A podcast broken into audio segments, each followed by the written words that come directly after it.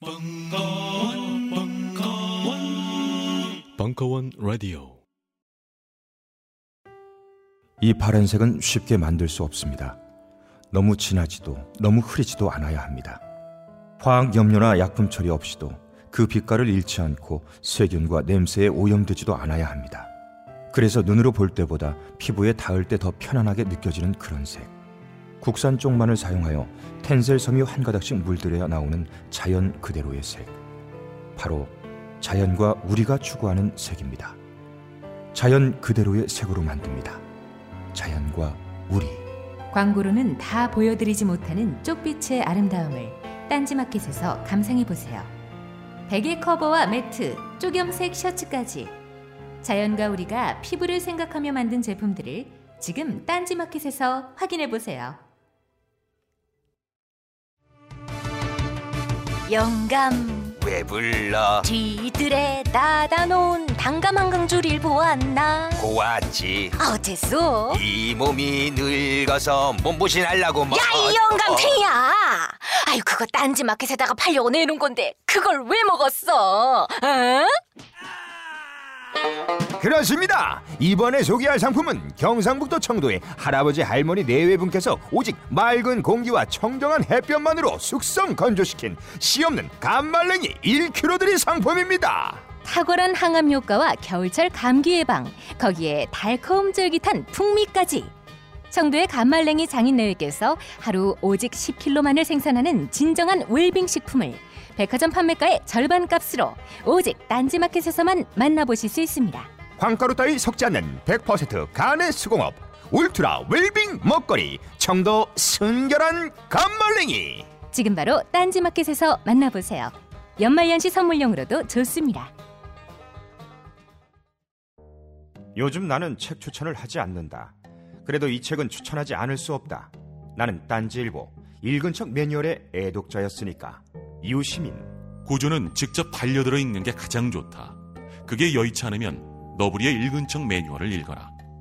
읽은 척 매뉴얼은 고전들의 뒤틀린 소개이자 색다른 비평일 뿐만 아니라 그 자체로 고전과 맞먹는 유사 고전이다.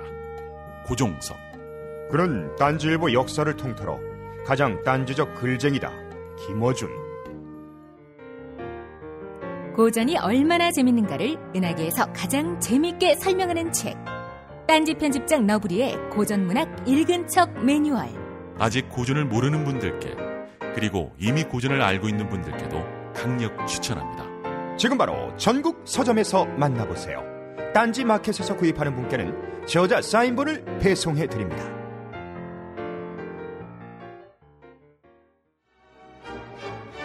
사부의 귀환 김수인 교수의 자본론 공부.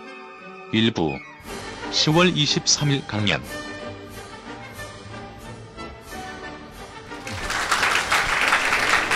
어,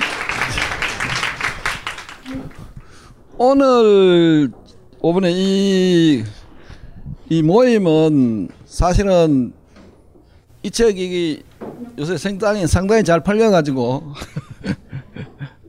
그래서 이 책을 이 책이 뭐냐 하니까 금년 1월에서 3월까지 매주 한 번씩 해가지고 열 번을 강의했습니다. 그게 거의 석 달 걸렸는데 그 강의한 거를 돌베개 저게 이경아 팀장이 매일 나와가지고 에, 녹음을 하고 녹음을 하고 그래서 그 녹음한 거를 다시 자기가 문장을 만들어 가지고 나, 나에게 보내고 근데 이경아 팀장이 경장은 별로 못, 잘 몰라요. 몰라, 모르는 사람이니까, 어, 그렇게 하면서 자기가 이런 건 잘 모르겠다. 이렇게 자꾸 줄을 달아냈기 때문에 제가 이제 다시 쭉 저거를 다시 섞는 겁니다. 그래서 책이 나온 거예요. 근데 하나, 그 제가 강조하고 싶은 것은 그래서 원고가 그 이제 10강 마치고 나시 3월 12일인가 이래 8인가 3월 달에 끝났는데 그걸 내가 교정 보고 일할 때 그 4월 16일에 어? 세월호 사건이 터졌다고요. 그래서 어떻게 화가 나든지 세월호 사건 때문에 이 책이 굉장히 과격해졌다고. 왜 그렇게 됐냐 하니까 그때 여기 강의를 쭉 열 번 다 들어오시, 들으신 분이 대부분인데 한 200명이 들었어요. 그래서 내가 보기에는 이 벙커원이 돈을 좀 벌었다고 생각하는데. 근데 그분들이 대부분 누구시냐 하니까 회사에 있는 사람들이래요. 여기도 세상들 많으시는 것 같은데. 그리고 회사원이고 또 젊은 여성분이고 이제 퇴근하면서 집으로 돌아가면서 강의를 듣고 가는 그런 분이에요. 그러니까 굉장히 총기가 굉장히 예, 발달하고 이래가지고 질문도 많이 하시고 굉장히 좋은 말씀을 많이 했거든요. 근데 이 양반들이 사실은 직장이라 하는 게 그렇습니다. 여러분도 다 알지만 직장 가기 싫다고 돈만 있으면 안 가고 싶지 뭐. 그, 그거 왜 그러냐, 그거를 내가 가르쳐 줬어요. 왜 그러냐 하니까 자본주의 사회에서는 노동자라는 것이 원래 자본주의가 생성될 때 노동자라는 사람은 가진 것이 하나도 없는 사람이다. 어?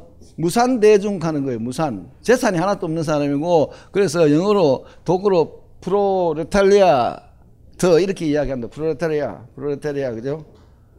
그렇기 때문에 여러분 임금 노동자는 일자리를 얻지 못하면 굶어 죽는다 이야기를 자꾸 내가 했다고 굶어 죽는. 그런데 여러분도 아시면 지금 굶어 죽는 사람 많아요.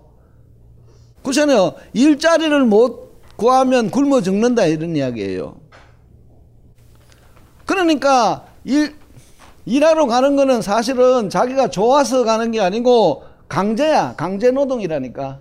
어찌할 수 없이 내가 그거 일자리에 가가지고, 어? 사장한테 잘 보여가지고 임금이나 받아가지고 살아간다. 이렇게 하니까, 어, 다 공부도 다 하신 분들이 얼마나 기분이 나쁘겠어요. 그래서 내가 그랬어요. 그러려고 하면 이 자본주의 사회를 망가뜨려야 된다. 어? 망가뜨려야 돼. 정답이 없다고. 그 피케티라는 사람은 자본주의 사회를 망가뜨리라는 그 말을 모르대. 그 말을 몰라요. 자꾸 빈부격차만 자꾸 난다 하고 거기다가 뭐 고소득자에게 누진세율을 붙이고 전 세계적으로 부유한 사람들 부자들에게 세금 부유세 붙이라 하는데 그래 가지고는 우리가 내가 지금 이야기한 이런 상황이 고쳐지지가 않는다 이런 이야기예요. 그래서 그분들에게 생각하기로는 내가 생각하기에는 좀 이야기거리 우리 사회를 어떤 식으로 바꿀 거냐 어, 세월호 사건도 터지고 이 정부가 해변없는 정부라고 이건 완전히 깡패고 자기 이익 빼기 모르는 놈들이야 어? 그래서 그 문제를 내가 많이 이야기했는데 여기 책에 보니까 잘 써 있더라고 어. 그렇게 좀 잘 읽어보세요 그래서 그걸 좀 하는데 오늘은 특히 그 여기 벙커원에서는 어떻게 생각을 하냐 하니까 그 전에 오신 분들을 그 전에 강의 듣고 와서 열심히 토론도 해주시고 한 그분들을 위한 하나의 잔치 비슷하게 하고 또 다른 분들도 앞으로 이 벙커원에 와서 강의도 많이 들으시고 어? 벙커원 이용을 많이 하시고 벙커원에 대해서 지원도 좀 많이 해달라는 아마 그런 뜻인 것 같아요 내가 보니까 어, 오늘 돈 안 받았죠? 어, 그렇게. 그래서 그런 이제 의미가 있다 싶어서. 근데 우리 또 돌백의 이 책 만든 이경아 팀장은 어떻게 생각했나 하니까 이, 여기, 이 안에 있는 이야기 너무 하지 말고 좀 이래 범위를 넓혀 가지고 이렇게 좀 하면 더 재미 안 있을까 이래 가지고 그래서 저를 못 살게 굴어가지고 이 이 원고를 이만큼 써왔어요. 그래서 오늘 해보자고요. 그래서 근데 실제로 그 이 책 서문에도 내가 이야기했는데 우리 집이 천안 입장에 있는데 거기에 가려고 하면 여기에서는 강의를 9시에 끝나야지 저쪽에 용산에서 급행이 9시 37분에 떠나요. 그 9시 가가지고 여기 가가지고 오가에서 1호선 타고 가면 딱 37분이 된다고. 근데 우리 집 사람이 저기 와 있기 때문에 같이 그냥 뭐 어디 가서 여관에 자더라도 오늘 좀 사인도 해드리고 다 해드렸습니다. 그렇게 이제 저 근데 너무 늦으면 안 되겠다 그지? 내일 또 새벽에 어디 가야 되니까. 자 그런 식으로 할 테니까 걱정하지 마시고 어 한번 우리가 이야기를 한번 해봅시다. 처음 이제 이야기는 요 자본론에 있는 이야기인데 자본론 1, 2, 3권 중에서 가장 주요하게 생각하는 것은 뭐냐 하니까 자본가들이 어떻게 이윤을 버느냐 이런 이야기예요. 어떻게 자본가들이 어떻게 이윤을 버느냐 아니면 이윤의 근원 그것은 뭐냐에 대한 이야기입니다. 그래서 이 자본주의 사회에서는 자본 형태가 여러 가지가 있어요. 이 산업자본이라는 사, 이 산업자본은 이게 지금 내가 책에 있듯이 이게 라면 공장 이야기예요. 라면 공장. 어, 여러분 라면 잘 먹는 끝에서 내가 라면을 상품으로 들고 와가지고 라면 공장 사장이 100원을 가지고 있었다고요. 근데 100원을 꼭 100원을 생각하지만 억자 달면 된다고. 100억 원을 가지고 있다든지 이래야 된다고. 100원을 가지고 있어가지고 라면을 지금 라면을 만들어내는 거예요. 그래서 그냥 단순하게 시켜가지고 노동자를 한 사람을 고용한다 이렇게 합니다. 그래서 이 아까 이야기했지만 임금 노동자하고 노예하고 다른 게 뭐냐 하니까 노예 사회의 노예하고 임금 자본주의 사회 임금 노동자하고 다른 것은 노예는 노예 주인이 마음대로 죽이든 살리든 마음대로 하잖아요. 노예는 물건입니다. 물건. 물건으로 노, 노예지고 취급을 했다고. 근데 자본주의 사회에서 오면 임금 노동자를 노예로서 취급할 수가 없어요. 물건으로 취급할 수 없다고. 그 사이에 사회가 많이 발달해서 이 사람도 사람이고 인격이 있다 이렇게 한다고. 그러고 어, 법 앞에서는 평등하다 이런다고. 이것도 완전히 거짓말이지만은 그런 소리 많이 한다고. 그죠? 그, 법 앞에서 평등하다 이렇게 이야기를 한다고. 그 때문에 이 사람 임금 노동자를 마음대로 죽이거나 살리거나 할 수 없다고. 그래서 자본가가 하는 것은 뭐냐 하니까 임금 노동자가 가지고 있는 힘, 일할 수 있는 힘, 정신적이고 육체적인 힘, 그것, 그것이 노동력이에요. 노동력을 하루 동안 빌리든지, 일주 동안 빌리든지, 이렇게 하는 거다. 그래서 노동자의 노동력을 산다, 이렇게 한다. 하루 동안 산다. 하루 동안 빌린다는 것도 마찬가지인데. 거기는 노동자는 자본가에게 하루 동안 일을 해주고 나면 임금 받아버리고 나면 끝이야. 더 하고 싶으면 하고 안 하고 싶으면 마음대로 안 하고 이렇게 할 수 있다 이런 이야기예요. 그죠? 그래서 지금 이 이야기는 노동력회가 30원이나 가는 것은 자본가가 노동자를 한 사람 고용을 했어요. 그래서 하루에 10시간 일을 시킵니다. 하루에 10시간 시키면서 하루 임금으로 30원을 줬다 이야기예요. 30원을 줬다고. 그리고 생산 수단이라는 것은 라면을 만드는데 필요한 기계, 원료, 라면 만드는 기계하고 원료는 어, 밀가루하고 이런 거 알겠어요. 그죠? 고춧가루고, 어? 그래서 70원어치를 샀다 이 말이에요. 이게 자본가가 100원을 투자한다 이렇게 이야기하는 거나 또 마찬가지예요. 그래서 이 노동자로 하여금 노동자로 하여금 기계를 사용하고 기계를 사용해서 원료를 가공해 가지고 라면을 만들겠다 이런 이야기. 라면 라면 그렇게 만드니까 400개가 만들어졌어 하루에 400개가 만들어졌다고 생각을 한다고. 400개 만들어졌다고. 그래서 그 400개를 이 사장이 나가 가지고 파니까 120원에 팔리더라 이런 이야기예요. 그래서 팔렸고 그 다음 날에도 100원을 투자해 가지고 20원 이거는 우리가 보통 막 이윤이라는 건데 이 라면 공장 사장이 얻는 이윤인데 이걸 우리가 그냥 잉여 가치라고 이름을 잉여 가치라고 그냥 붙여 놓자고 왜냐하면 여기 또 이윤이라는 이야기가 있기 때문에 그냥 잉여 가치라고 이름 붙여 놓자고요. 막스도 그렇게 붙인 거예요. 그냥 그래 놨다고. 근데 여기서 이제 문제가 뭐냐 하니까 이 친구가 100원을 투자해가지고 매일 같이 잉여 가치를 20원을 얻는다 이런 이야기예요. 얻는 거예요. 그러니까 보통 우리가 생각하면 모든 정상적인 기업들은 이런 식으로 투자를 해가지고 일정한 이윤을 얻는다. 꼭 우리가 상정을 할 수, 가정을 할 수가 있다고. 상정을. 왜냐하면 그렇게 해야만 이 이윤을 가지고 또 기업을 공장을 확대하는데 사용할 수 있다 이 말이야. 이때까지 기업들 보면 자꾸 어 기업 규모가 커지고 노동자 수도 많아지고 생산량도 많아지고 자꾸 이래 나아가잖아요. 그렇기 때문에 이윤을 이렇게 보게 돼 있다고요. 정상적인 상태라고. 그래서 문제는 뭐냐 하니까 100원을 투자했는데 어떻게 해서 이 이윤이 20원이 어디에서 나오느냐 이런 이야기. 어디에서 나오느냐. 이게 사실은 자본론 1권 2권에서 가장 중요한 그 테마입니다. 그래서 이거 그거를 너무 자세히 하려고 하면 1권 2권을 다 읽어야 되니까 안 되고 그냥 나중에 책을 보세요. 어떻게 되냐 하니까 이렇게 봐야 돼. 이걸 왜 이 상품이 또 120원이 되느냐 하니까 시장에 나가 파니까 120원 돈을 받았다 이런 이야기예요. 돈을 받았으면 이 상품 값이 이 상품을 만드는데 드는 온갖 것다 합쳐가지고 이 상품 값이 상품의 가치가 120원이었다는 것을 의미를 한다 이렇게 봐야 되네요.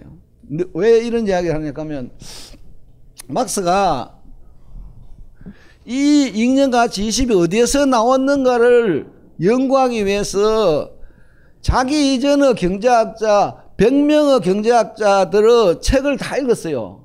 그래서 그 사람들은 이 이윤이 어디서 나왔느냐고 했느냐를 연구를 했다고 거기 남아있는 것이 지금 잉여가치 학설사라 해가지고 세 권짜리 잉여가치 학설사가 있어요. 이거 물론 자기가 출판하려고 낸 게 아니고 자기가 공부하기 위해서 그냥 만들어낸 그 노트예요.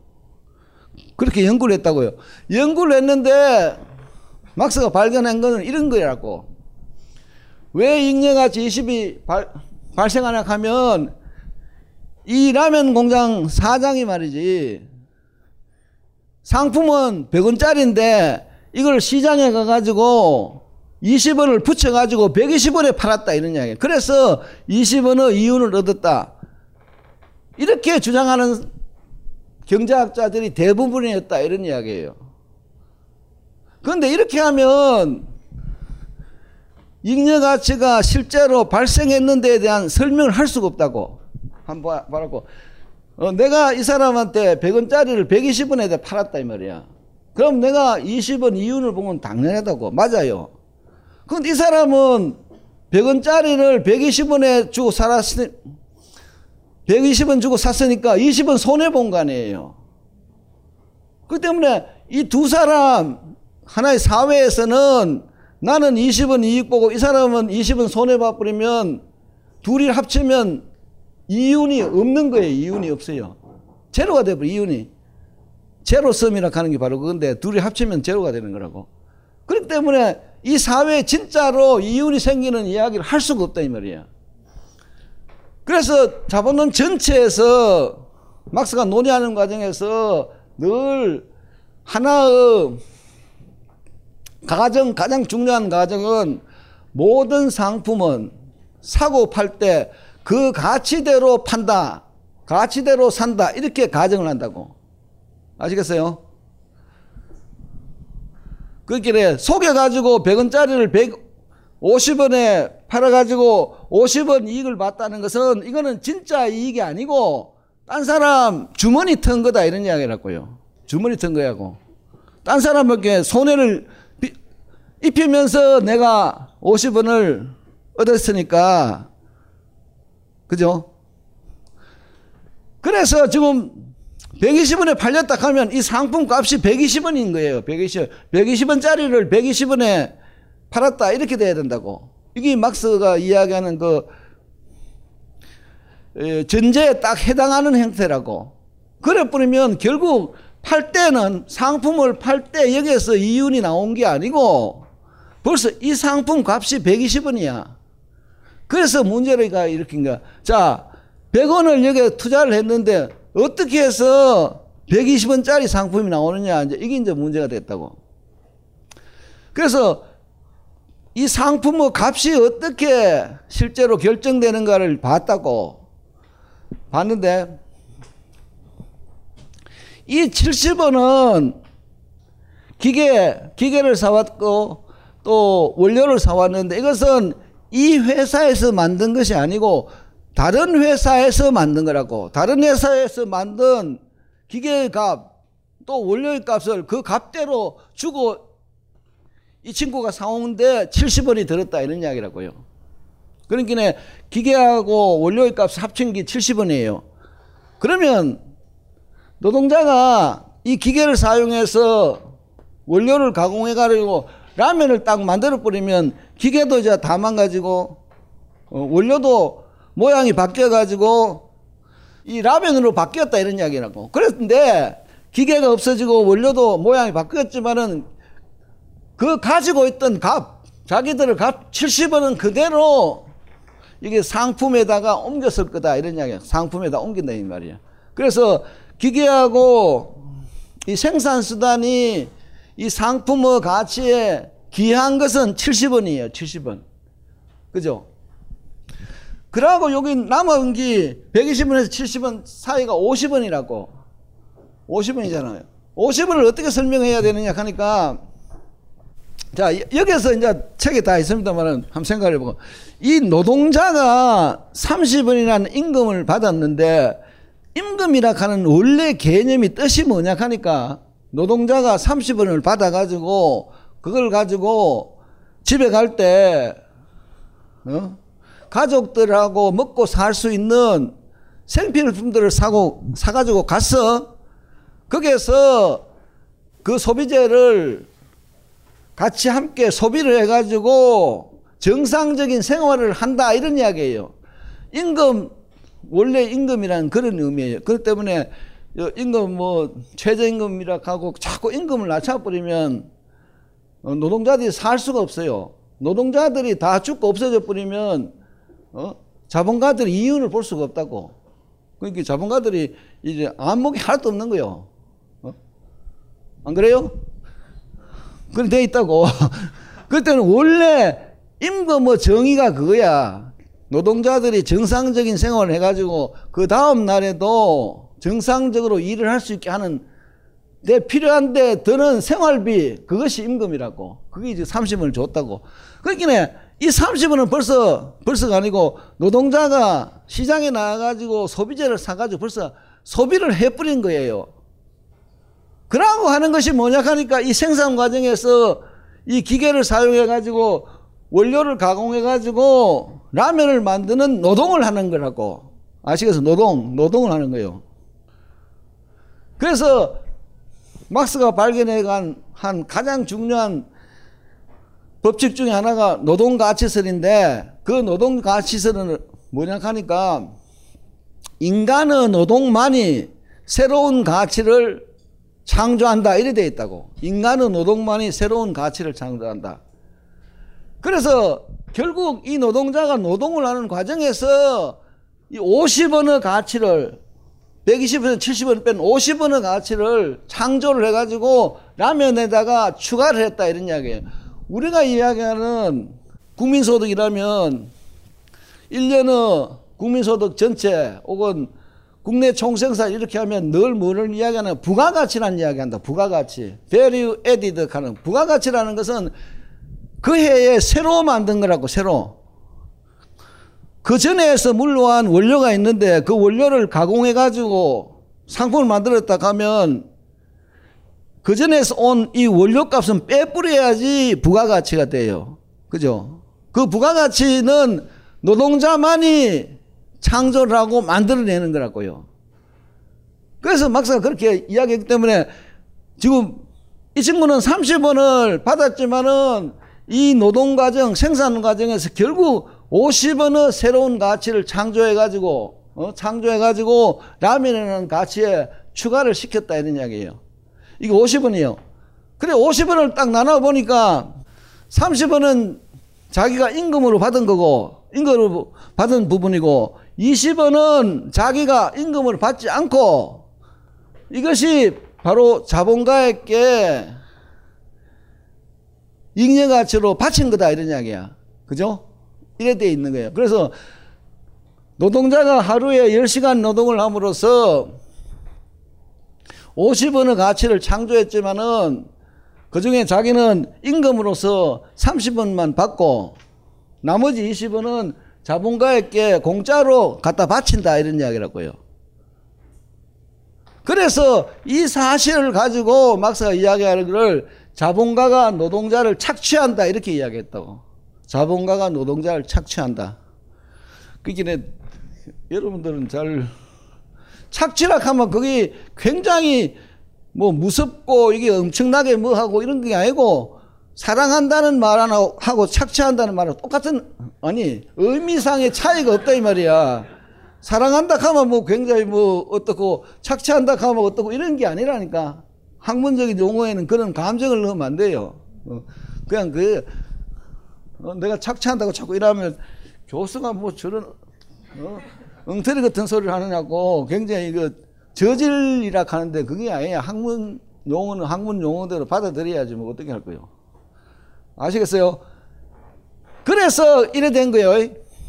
이제 그거는 나중에 책에 잘 설명이 되어 있으니까 그렇게 하세요. 그래서 뭐냐 하니까 이 잉여 가치야. 저 뒤에 건 나중에 이야기할 거예요. 이 잉여 가치가 이 라면 공장 사장이 매일 잉여 가치 20원을 얻는다 이런 이야기라고요. 매일 잉여 가치 20원을 얻는다고. 근데 만약에 이 20원을 얻어가지고 이걸 그냥 은행에 예금해 놓는 게 아니고 이걸 가지고 다시 공장을 확장시키기 위해서 이거를 기계 원료 뭐 하나씩 사고 10g을 사고 또 노동자 어? 몇 시간짜리 노동자를 사든지 이런 식으로 고용을 하고 이래 가지고 하면 이 공장 규모가 자꾸 늘어난다고 이것을 자본이 축적된다 이런 이야기 한다고 자본이 축적된다고 오케이 어, 이게 지금 여기 한 이야기를 이렇게 해놓고 내가 또 딴 이야기를 지금 해야 되기 때문에 제가 알아야 돼요. 자본가가 이윤을 얻는 것은 노동자의 노동을 착취하기 때문에 이윤을 얻는다. 이걸 늘 외워놔야 된다고. 그리고 거기 왜 그래 되느냐는 책 좀 읽어보시고, 오케이? 아니, 이, 지금 여기서 다 하려고 하면 시간이 너무 돼. 자, 그 다음에, 아까 그 라면 공장이야. 그래서 봐, 잘 보라고. 최초 투자액이 이 라면 공장 사장이 투자한 게 100원이에요. 100원인데 하루의 이윤율이 20원이라고. 하루의 이윤율 20원. 그러니까 최초 투자액 10원에 대해서 하루 이윤율 20원이니까 첫날은 20원의 이윤을 얻었다고요. 그죠? 그, 그걸 첫날 그게 전부 자본으로 투자를 해버리면 120원이 됐을 거라고. 어? 하루 후에는 120원의 자본이 돼버린다고. 그러고 그 다음날은 이 120원에 이윤율 20으로 더해버리면, 꼽아버리면 그것이 44원이 돼가지고 144원이 된다고, 자본 규모가. 그지? 잘 생각해 봐요. 투자액이 100원인데 하루 이윤율 20이고, 그러면 20%고, 그러면 이윤을 자본가는 그냥 돈을 많이 벌고 이런 기분이 좋아가지고 공기만 먹고 산다 이렇게 가정을 해보는 거예요. 공기만 먹고 산. 여러분도 안 그래요? 기분 좋을 때 뭐 공기 먹고도 살지 뭘 그래? 어? 그래서 하루 이윤율 20원이나 해가지고 이러면 이윤을 전부 투자해가지고 결국 이렇게 되는 거야. 처음이 100원이라고 이 금액이. 근데 이윤이 나와가지고 그거를 자본이 넣었다고. 또, 또 자본이 넣었다. 이런 식으로 해가지고 자꾸 너무 자본이 커진다, 이 말이야. 이거를 자본의 축적이라 하기도 하고, 자본의 확대 재생산이라고도 이야기한다고요. 아시겠어요? 그래서 내가, 그러면 이 친구가 이런 식으로 해가지고 80일 뒤에 가면 얼마의 자본을 가지게 되는, 얼마나 큰 공장을 가지게 되느냐를 해보니까 80일 뒤에 가니까 2억 1,600만 원의 자본을 가지게 됐다고. 그러니까 공장에 있는 기계하고 원료하고 노동자에게 임금 줄 돈하고 다 합치니까 2억 1,600만 원이 됐다 이런 이야기야. 처음 100원 가지고 시작한 이 회사가 지금 자본 금액이 2억 1,600이야. 그럼 뭐야 이거? 이거 어디서 다 나왔어? 어? 자기 가진 거는 100원 뿌리는데 어떻게 이렇게 되느냐고. 봐라. 자본가가 지금 소유하고 있는 자본 전체는 2억 1천만 원이야. 노동자의 잉여 노동, 그 아까 잉여 가치를 만든 노동, 잉여 노동이요. 잉여 노동, 그게 피와 땀이지 뭐. 피와 땀이 정립된 것입니다. 이래 딱 썼다 이 말이야. 아니 본문에도 그래 있어. 본문에 그렇게 있는데 말이 안 돼? 말이 엄청나게 잘 되는 거야. 자본주의 우리 사회를 알아가면 이런 걸 알아야 돼요. 공연히 쓸데없는 소리 하지 말고. 어? 그지? 그렇기 때문에 네, 나중에 이제 자꾸 책에도 나오는데 재벌들의 돈을 우리 모두가 힘이 있다면 다 빼앗아 가지고 우리 함께 다 모두를 위해서 사용을 하자 이럴 때딱 근거가 되는 거예요. 당신 뭐 돈을 뭐 그렇게 많이 벌었고 이랬지만 당신 행기 뭐가 있어? 행기 하나도 없다고 머리도 없고 뭐, 뭐 있어 아무것도 없는데. 어? 자기가 돈을 가지고 있었던 거를 자꾸 돌렸다는 이야기 뿐이잖아. 그러니까 노동자를 착취했다는 것 뿐이라니까. 이 전부가 노동자가 피땀 흘려가 만들어 준 거다 이런 이야기라고. 그 우리 모두의 것이다 이렇게 되는 거예요. 논리가 안 써요? 논리가 된다니까 그걸 늘 생각해야 돼. 자꾸 뒤로 자꾸 넘어가지 말고. 오케이. 이것이 이제 하나의 큰 저거고. 그 다음에 이제 딴 거야, 이제 이거는. 그래서 정상적으로 자본주의가 발달하는 과정에서는 아까 라면 공장 같이 이 재화 라면을 만들든지 서비스를 만든다 하는 서비스를 만든다는 게 뭐냐 하니까 이발소 해가지고 이발 어? 시켜주고 학교 만들어 가지고 교육시키고 이게 서비스예요 서비스 어? 그 다음에 어? 철도 나와 가지고 사람들 하고 화, 물들 운반해 주는 거 이거 전부 서비스라고 이런 것을 생산을 해 가지고 이윤을 보는 자본, 그것이 산업자본이에요. 산업자본. 그게 산업자본이라고. 근데 지금 문제는 뭐냐 하니까 이제 내가 지금 좀 이따 이제 이야기할 건데 1800, 음, 1980년대 이후에 1800, 어, 1980년대 이후에 세계 전체에서 신자유주의라는 새로운 사상이 들어와 가지고 그게 이제 지금도 지배를 하고 있는데 여기에서는 돈만 벌면 최고다 이거야. 돈만 벌면 최고지. 어 이렇게 재화나 서비스를 생산해 가지고 돈을 버는 것만이 좋은 건 아니다 이렇게 주장한다고. 무슨 이야기인지 알아요? 지금 내가 좀 이따 숫자도 나올 건데 이 세계에서 돈을 가장 어, 봉급을 가장 많이 받는 사람들 미국 미국의 경우에는 2012년에 봉급을 가장 많은 그 받는 사람들은 봉 1년간 보수가 얼마냐 하니까 3천 30만 달러야. 3,030만 달러. 우리 돈으로 하니까 3천억 원이더라고. 3천억 원. 어? 그런 게 뭐야? 하루에 10억 원씩 버는 거 아니야? 굉장히 많이 버는 거야. 아마 저 이, 이근희 씨도 그래는 못 벌걸. 그렇게 번다 이 말이야. 근데 이 사람들이 뭘 해가지고 돈을 버느냐 하니까 전부가 주식이야 주식. 주식 정권 사고 팔고 해가 돈 번 사람들이야. 내가 그랬잖아.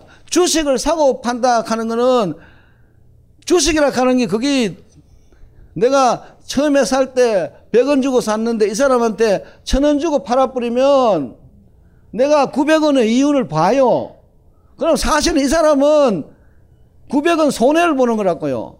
물론 딴 사람한테 봐가지고 조금 저걸 회복을 하지만 그 사람 뒤 사람도 마찬가지의 손해를 보는 거였고 그렇게 신자유주의 하에서는 재화와 서비스를 생산해 가지고 이와 같이 아까 그 라면 공장 사장 같이 돈을 버는 그런 형태가 확 사라졌다니까.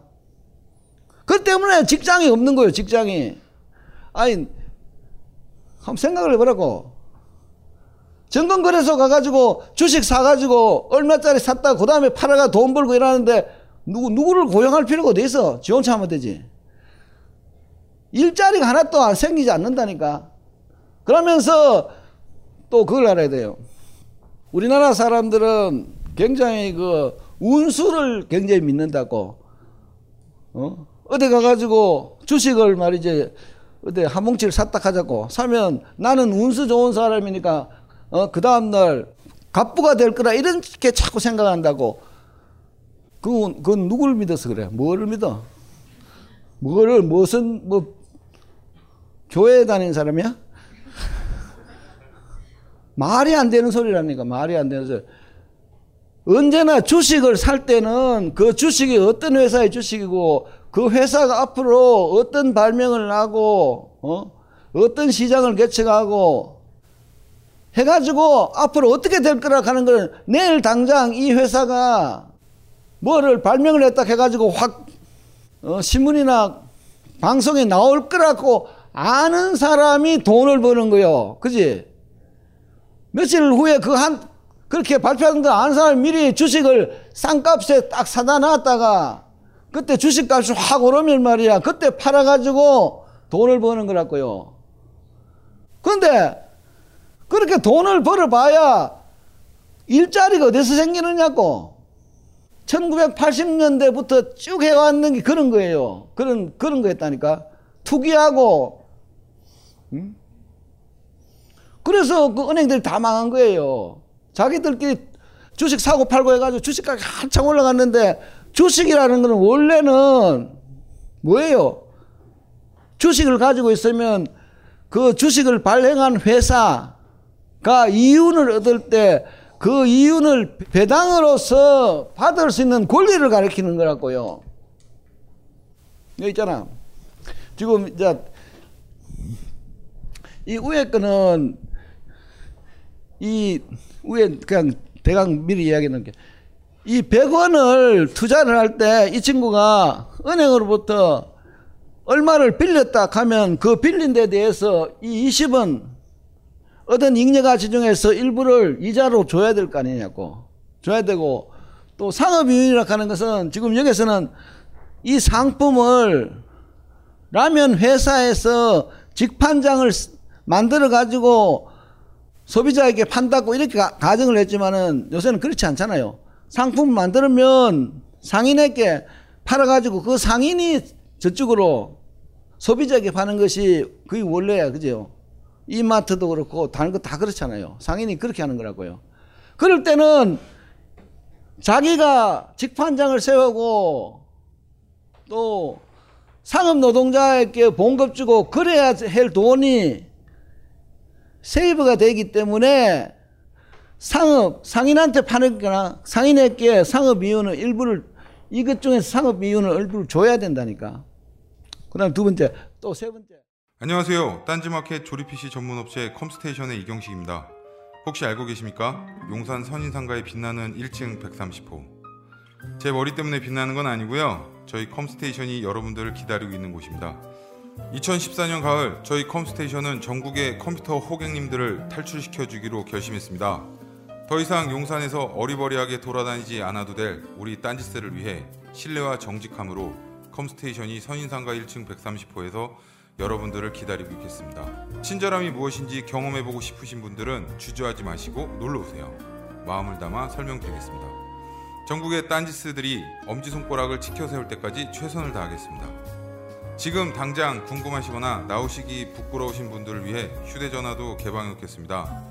011-892-5568번 전화 주십시오. 고맙습니다. 컴스테이션은 조용한 형제들과 함께합니다.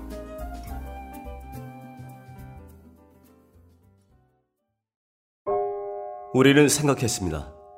실외는 가까운 곳에 있다고. 우리가 파는 것은 음료 몇 잔일지 모르지만 거기에 담겨 있는 것이 정직함이라면 세상은 보다 건강해질 것입니다. 그래서 아낌없이 담았습니다.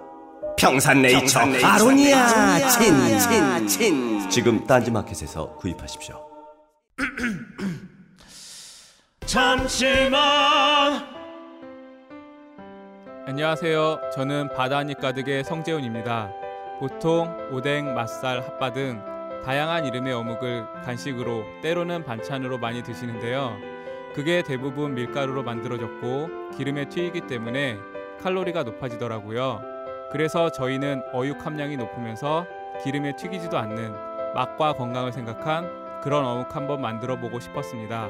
그런데 이렇게 만들다 보니 팔아도 남는 게 없더라고요. 여러분, 저희가 정직하게 만든 어묵을 딴지 마켓에서 계속 판매할 수 있게 많은 관심 부탁드립니다.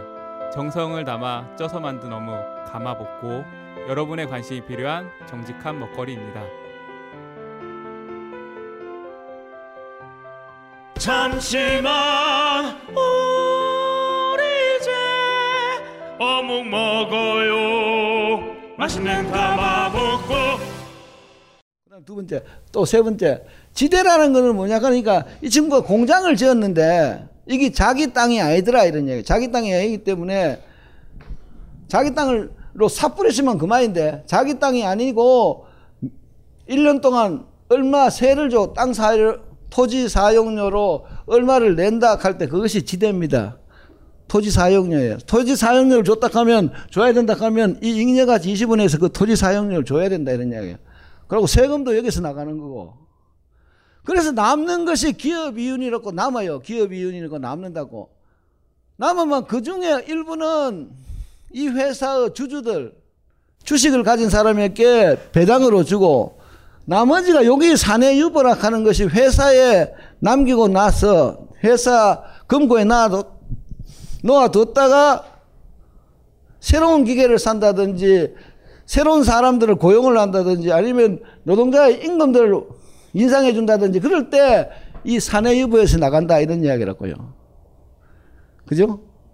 그래서 상업 자본가들이 상업이은 장사꾼들이 하는 것도 실제로는 보면 뭐를 새로운 상품을 만들어가 하는 그런 건 없다 이 말이야. 새로운 상품을 만들다가 새로운 서비스를 만들어 간다든지 이래 가지고 새로운 가치를 만드는 것이 없다 이런 이야기예요. 그리고 아까 지금 이야기했듯이 금융적 자본가, 어? 돈 가진 사람들이 주식 사 가지고 이익 보고 남에게 대출해주고 이익 보고 이런 것은 대체로가 그게 아까 상업자본가하고 금융자본가예요. 새로운 가치의 생산과 새로운 가치를 생산한다든지 아니면 고용의 증가보다는 투기적 이익을 추구하는 비생산적 자본가다 이런 이야기. 뭘 생산하는 게 아니고 나무 주머니를 턴다 이 말이야. 나무 주머니. 나무 주머니를 턴다는 거 이게 굉장히 중요한 의미가 있는 거예요. 이게 1980년대부터 금융이 가장 중요한 경제 분야로 되면서 나무 주머니 트는 것만 발달했다고.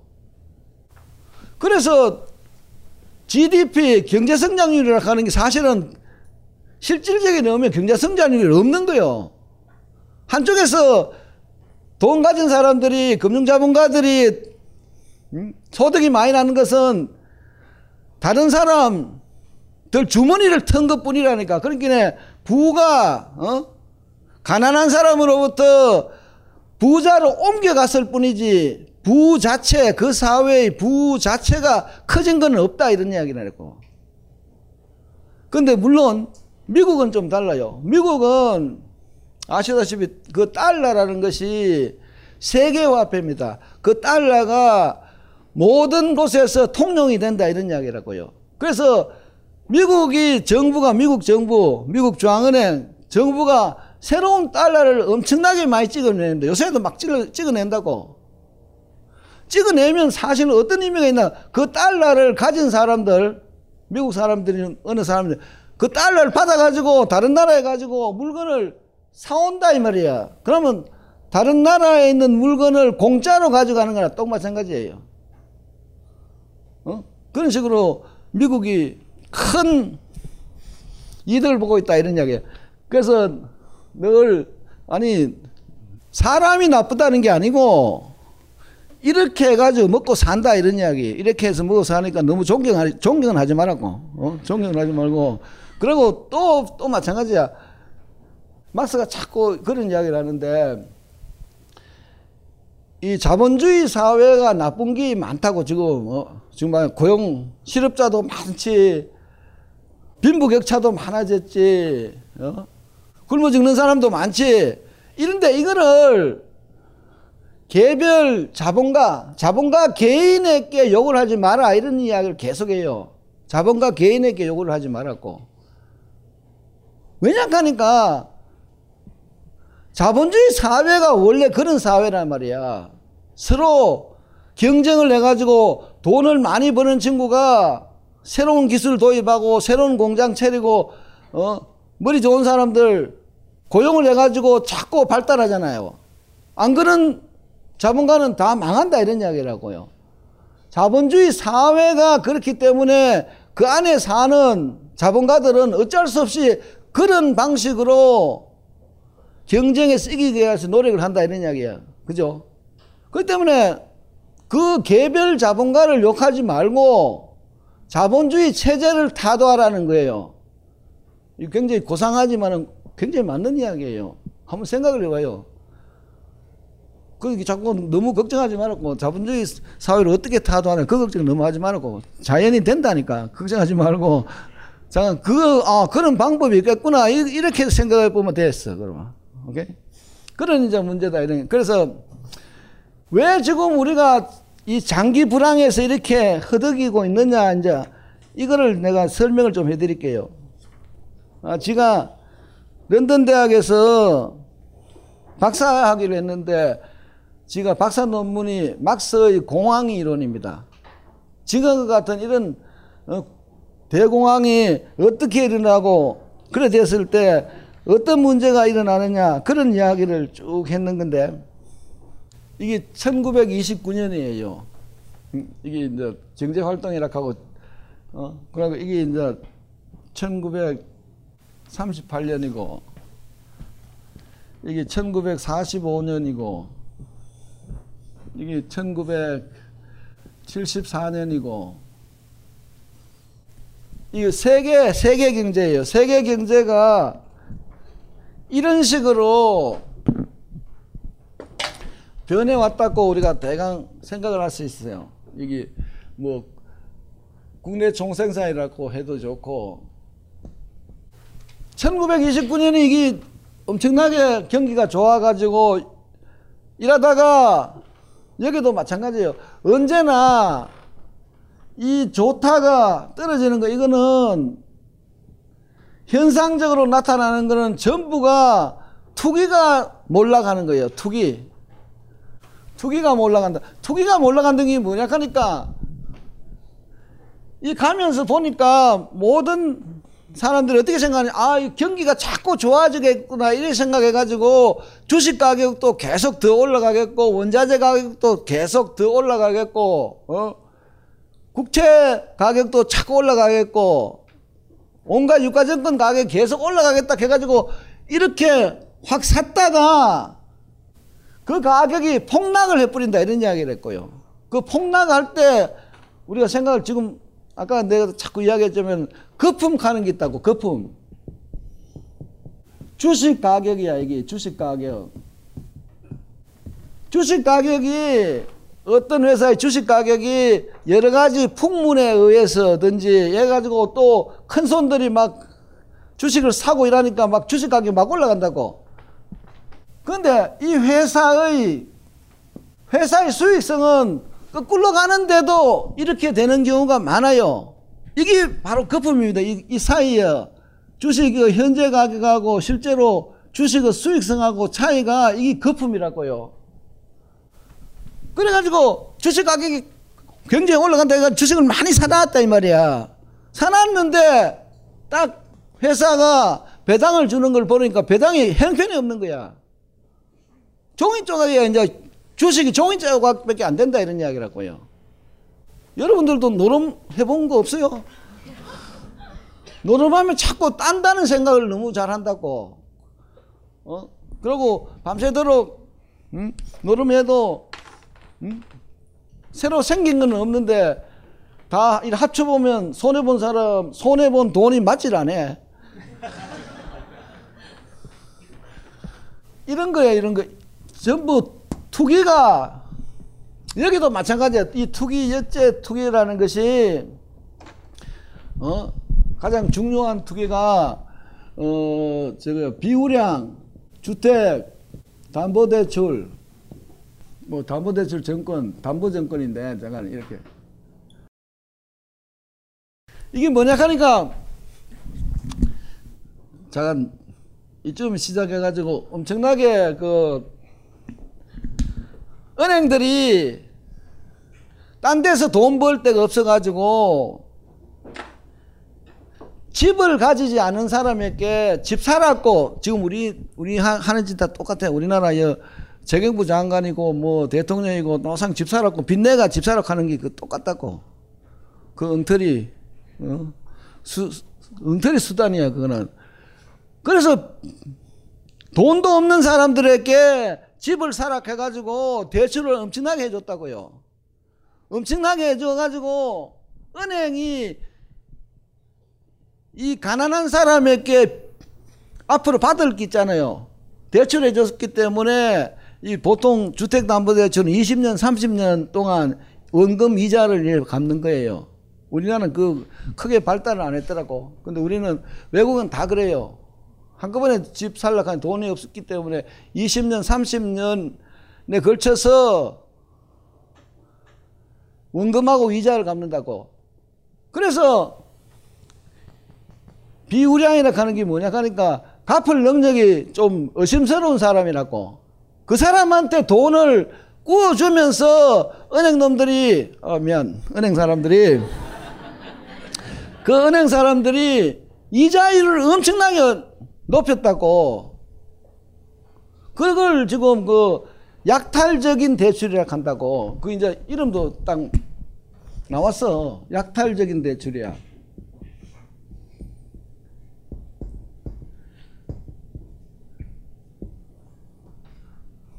보통 사람에게는 이자율을 5, 6% 하던 걸 말이야.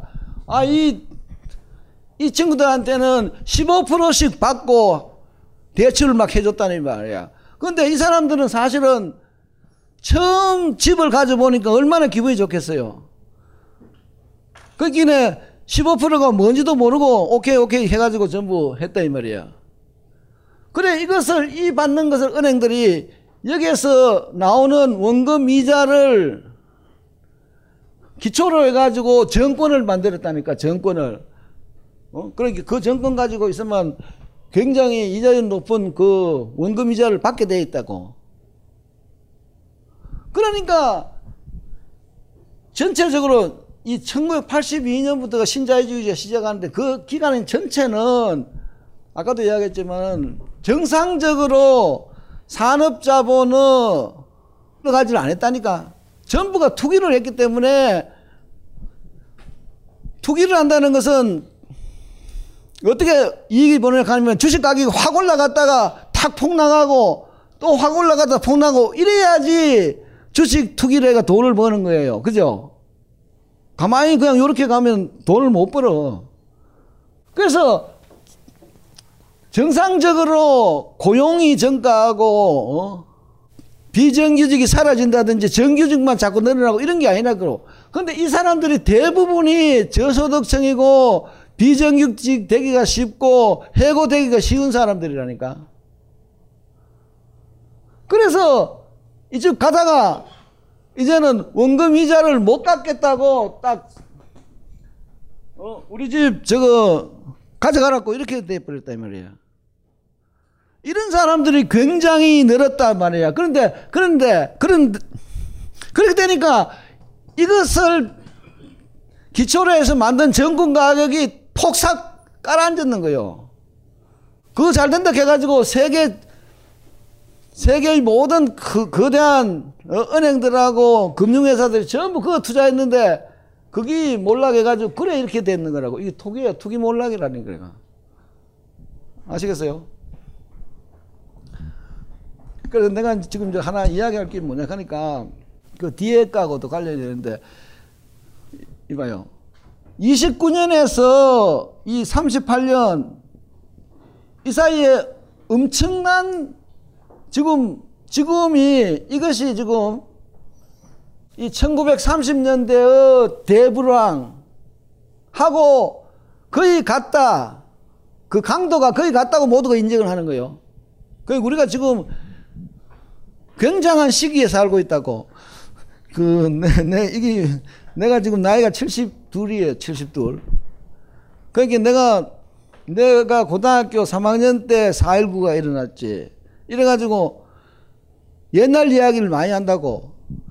근데 이 우리 학생들은 요새 나눠있기는 옛날 이야기를 잘 몰라. 그러니까 오래 사는 게 굉장히 중요하다니까. 오래 사는 거 중요해. 그래서 그걸 다 정리를 좀 하고 이런 게 굉장히. 그래서 29년, 39년 이 사이가 엄청난 증거 같은 이런 대불황이라고요. 여기에서 노동자들이 실업자들이 전부 특히 미국이에요. 전국 방방곡곡에서 워싱턴을 향해 가지고 헝거 스트라이크를 한게 그걸로 다 모이는 거야. 이래 가지고 정부가 루스벨트 대통령인데 깜짝 놀라 자빠졌다니까. 그런데 여기 알아야 될 게 이 1917년에 소련에서는 사회주의 정권이라 해가지고 잠깐 있었다가 아니에요. 근데 여기에서는 이런 투기고 뭐고 그렇게 할 여가가 없어요. 그런 게 없다고. 자본주의 사회의 독특한 현상이라니까. 그래서 여기서는 경제가 제법 나아가는데 자기들은 수백만, 수천만의 실업자들이 대물 하고 이러니까 어떻게 하겠어요? 그래서 이 친구가 뉴딜 정책을 썼다고 뉴딜. 근데 뉴딜 정책을 뭐 자꾸 그 뭐야 토목공사 한 걸로 자꾸 댐 만들다 그렇게 생각하는데 그런 게 아니고 가장 중요한 거는 이 사회보장제도예요 사회보장제도. 돈 없고 가난한 사람에게 먹여 살리는 거예요 먹여 살리는 거. 실업자에게 어 실업수당 주는 거라니까 이런 식으로 먹여 살리는 게 기본이지. 사회보장제도를 확립했는 건데, 이, 이때 사회보장제도 확립되는 것이 이 기회에 와가지고 지금 다 망가졌다니까. 이쪽에 와서 지금 다 망가졌어요. 어떻게? 뉴딜 정책을 썼다니까. 이 전에만 하더라도 뉴딜이고 이래가지고 정부가 개입하는 것에 대해서 일반 국민이고 경제학자고 아무나 그 절대로 안 된다고 늘 그러던 때라고. 이 자유방임식이라 하는 거예요. 자유방임. 요새도 자꾸 그러, 그러잖아요. 경제는 가만히 두면, 어? 제대로 어, 잘 돼 간다. 이런 이야기인데, 배부른 소리라 하면, 배부 부자들이나 그런 소리 하면 되는 거야. 이, 이 뭐냐 하니까 지금 특히 우리나라 정부 이 친구들은 어? 모두가 자 멍텅구리가 돼가지고 자꾸 이런 이야기 하잖아요. 이 실업자가 많은데 이거는 정부가 어떻게 할 수가 없고 어? 민간 기업이 해야 된다고 자꾸 이렇게 주장을 한다고 민간 기업이 어, 노동자들을 고용해야 된다고 자꾸 이렇게 얘기해요. 그거는 말이 안 되는 거예요 처음부터가. 자 이봐 한번 보자고 한번 그걸 실업자 일어나는 거 한번 보라고. 그 내가 이제 70년 1월 1일이야. 이거 그냥 예예요. 어떤 기업에서 기계 800대 도입을 하고 기계 800대를 사와 가지고 노동자를 8평 어 8,000명을 고용을 했다고요. 그죠? 기계 한 대를 가동시키는데 노동자가 10명이 필요했다면 기계 한 대에 노동자가 10명이 필요했기 때문에 기계 8,000대를 800대를 가져오니까 노동자가 새로운 노동자가 8천 명이 필요해서 이 8천 명 해 가지고 어, 공장을 이제 신축해 가지고 운영을 했다고요. 그래 가지고 같은 이 기술 이 생산 방법이 변하지 않으면서 10년 동안 같은 기술을 사용했기 때문에 어? 기존 생산 방식으로 공장이 확대했다 이 말이야. 이래 기계가 이제 지금 천 대가 됐어요. 그기는 아까 매년 뭐 기계 몇 대 했다고 더 증가시켰고 천 대가 되고 이제 취업 노동가가 천 대니까 한 대 열 명씩이니까 만 명의 대공량이 되었다 이 말이 그죠? 그죠? 이게 무슨 이야기냐 하니까 언제나 공장을 새로 건축을 했다 이러자고 그러면 새로운 기계가 들어오고 새로운 생산 방식이 도입되고 이렇게 했기 때문에 그거를 몇 년 동안은 지속을 하지 않으면 이 기업은 엄청나게 손해를 본다고요. 그 때문에 다른 데서 저기 나오더라도 큰 새로운 기술이 나오더라도 이 공장은 지금의 기계가 다 따를 때까지는 실제로는 다 따를까지 하면 이, 이 기업은 망하겠지만은 망하겠지만 될 수 있는 대로 이 기계를 사용하려고 그런다고. 그래서 10년 동안 버틴 거라니까. 10년 동안 버텨가지고 기계가 벌써 이제 만 대가 되고 노동자가 어 그지? 천 대가 노동자가 만 명이 됐구나. 그죠? 어 그래 됐다고 그런데 지금 새로운 기계가 다른 공장에서는 다 도입이 됐기 때문에 어쩔 수 없이 이 친구도 80년 3월 1일에는 새로운 기계를 도입하자고 해가지고 옛날 기계를 전부 다 버리고 새로운 기계를 도입하게 됐다 이런 이야기라고요. 이 새로운 기계는 한 사람이 운전을 할 수 있게 돼 있다고. 한 사람이 운전하는 기계 한 대. 기계 지금 이 기계 한 대라는 것이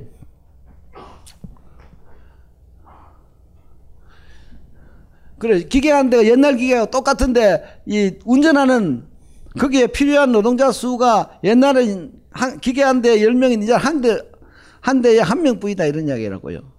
그래서 기계를 천 대를 이제 옛날 기계를 대체가 새로운 기계 천 대를 가져왔다고 그러면 노동자가 몇 명 필요해요? 천 명이 천 명밖에 필요하지 않다니까. 근데 지금 이 여기는 지금 만명 있잖아. 만 명 지금 만 명이 있다고요. 이 공장 주인이 사장이 어떻게 해야 되겠어요? 9천 명을 해고를 할 수밖에 없다니까. 그렇죠? 뭐 기분 나빠요? 이거는 어쩔 수가 없어. 내가 자꾸 그러잖아요.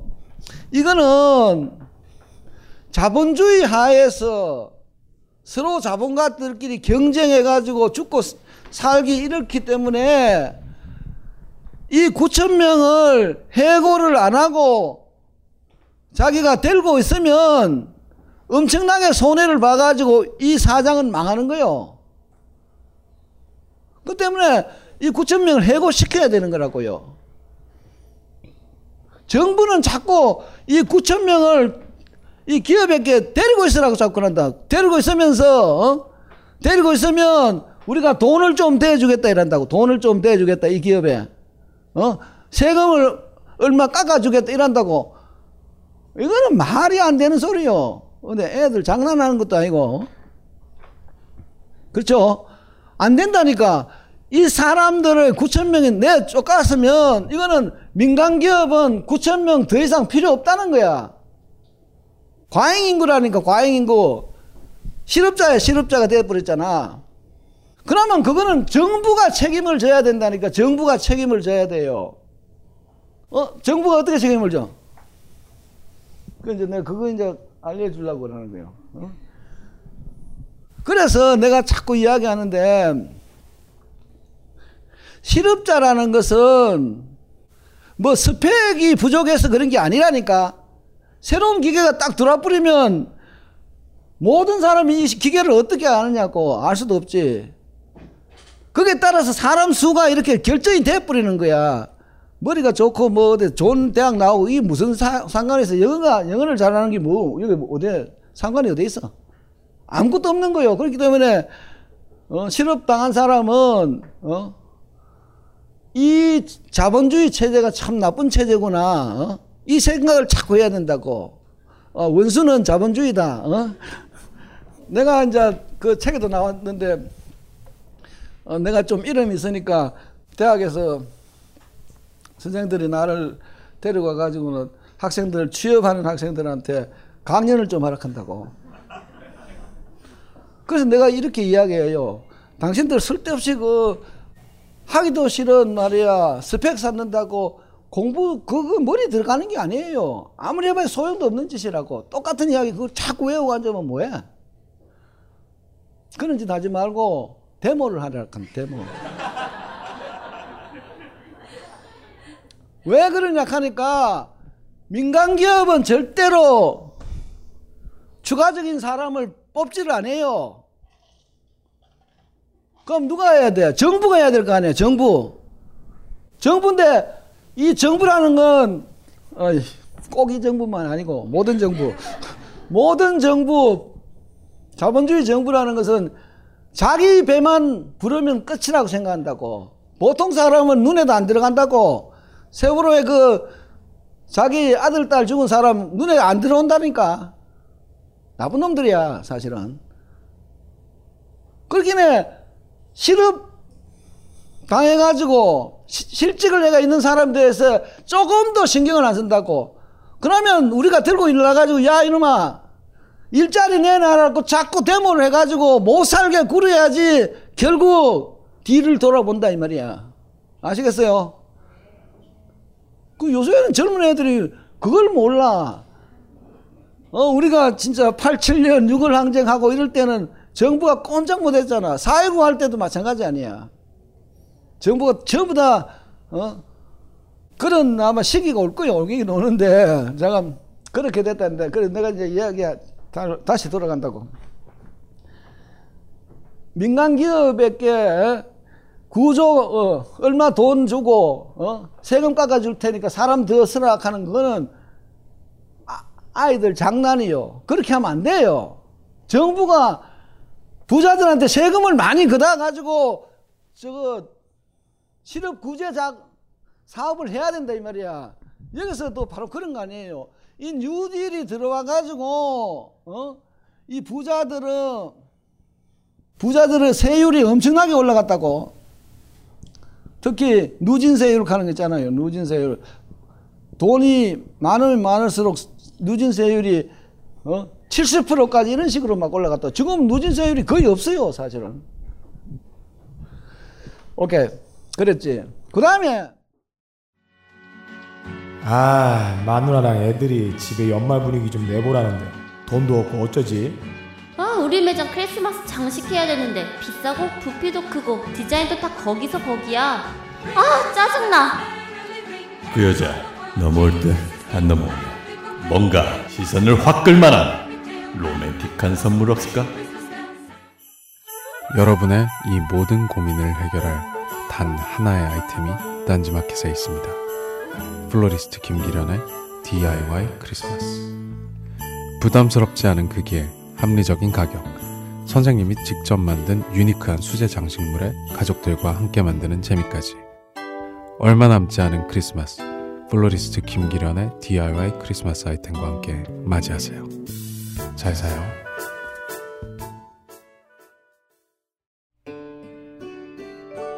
구상부터 집필과 퇴고까지 온라인에 적합한 글쓰기 기술을 훑고 기초적인 교양 지식을 두루 핥아 대잉여에서 내공 작렬 논객으로 거듭날 디지털 전인 교육 프로젝트 고등학교 국어 교과서 필자 직강. 이강용의 장문 신공.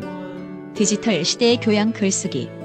12월 16일 개강. 수강 신청은 벙커원 홈페이지에서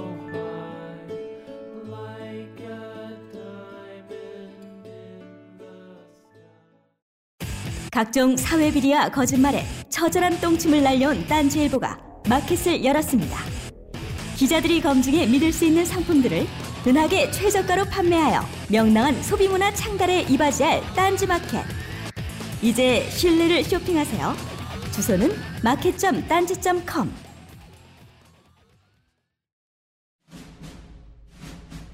스마트폰에 바이블, 벙커원 어플이 대폭 업그레이드 되었습니다.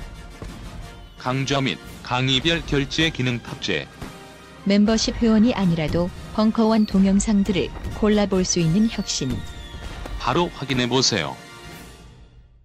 그 다음에 1938년이라는 것이 바로 2차 세계대전 이전입니다. 바로 전이에요. 39년에 어? 독일이 폴란드 침공하기 시작을 한다고. 그러니까 2차 대전이 시작을 한다고요.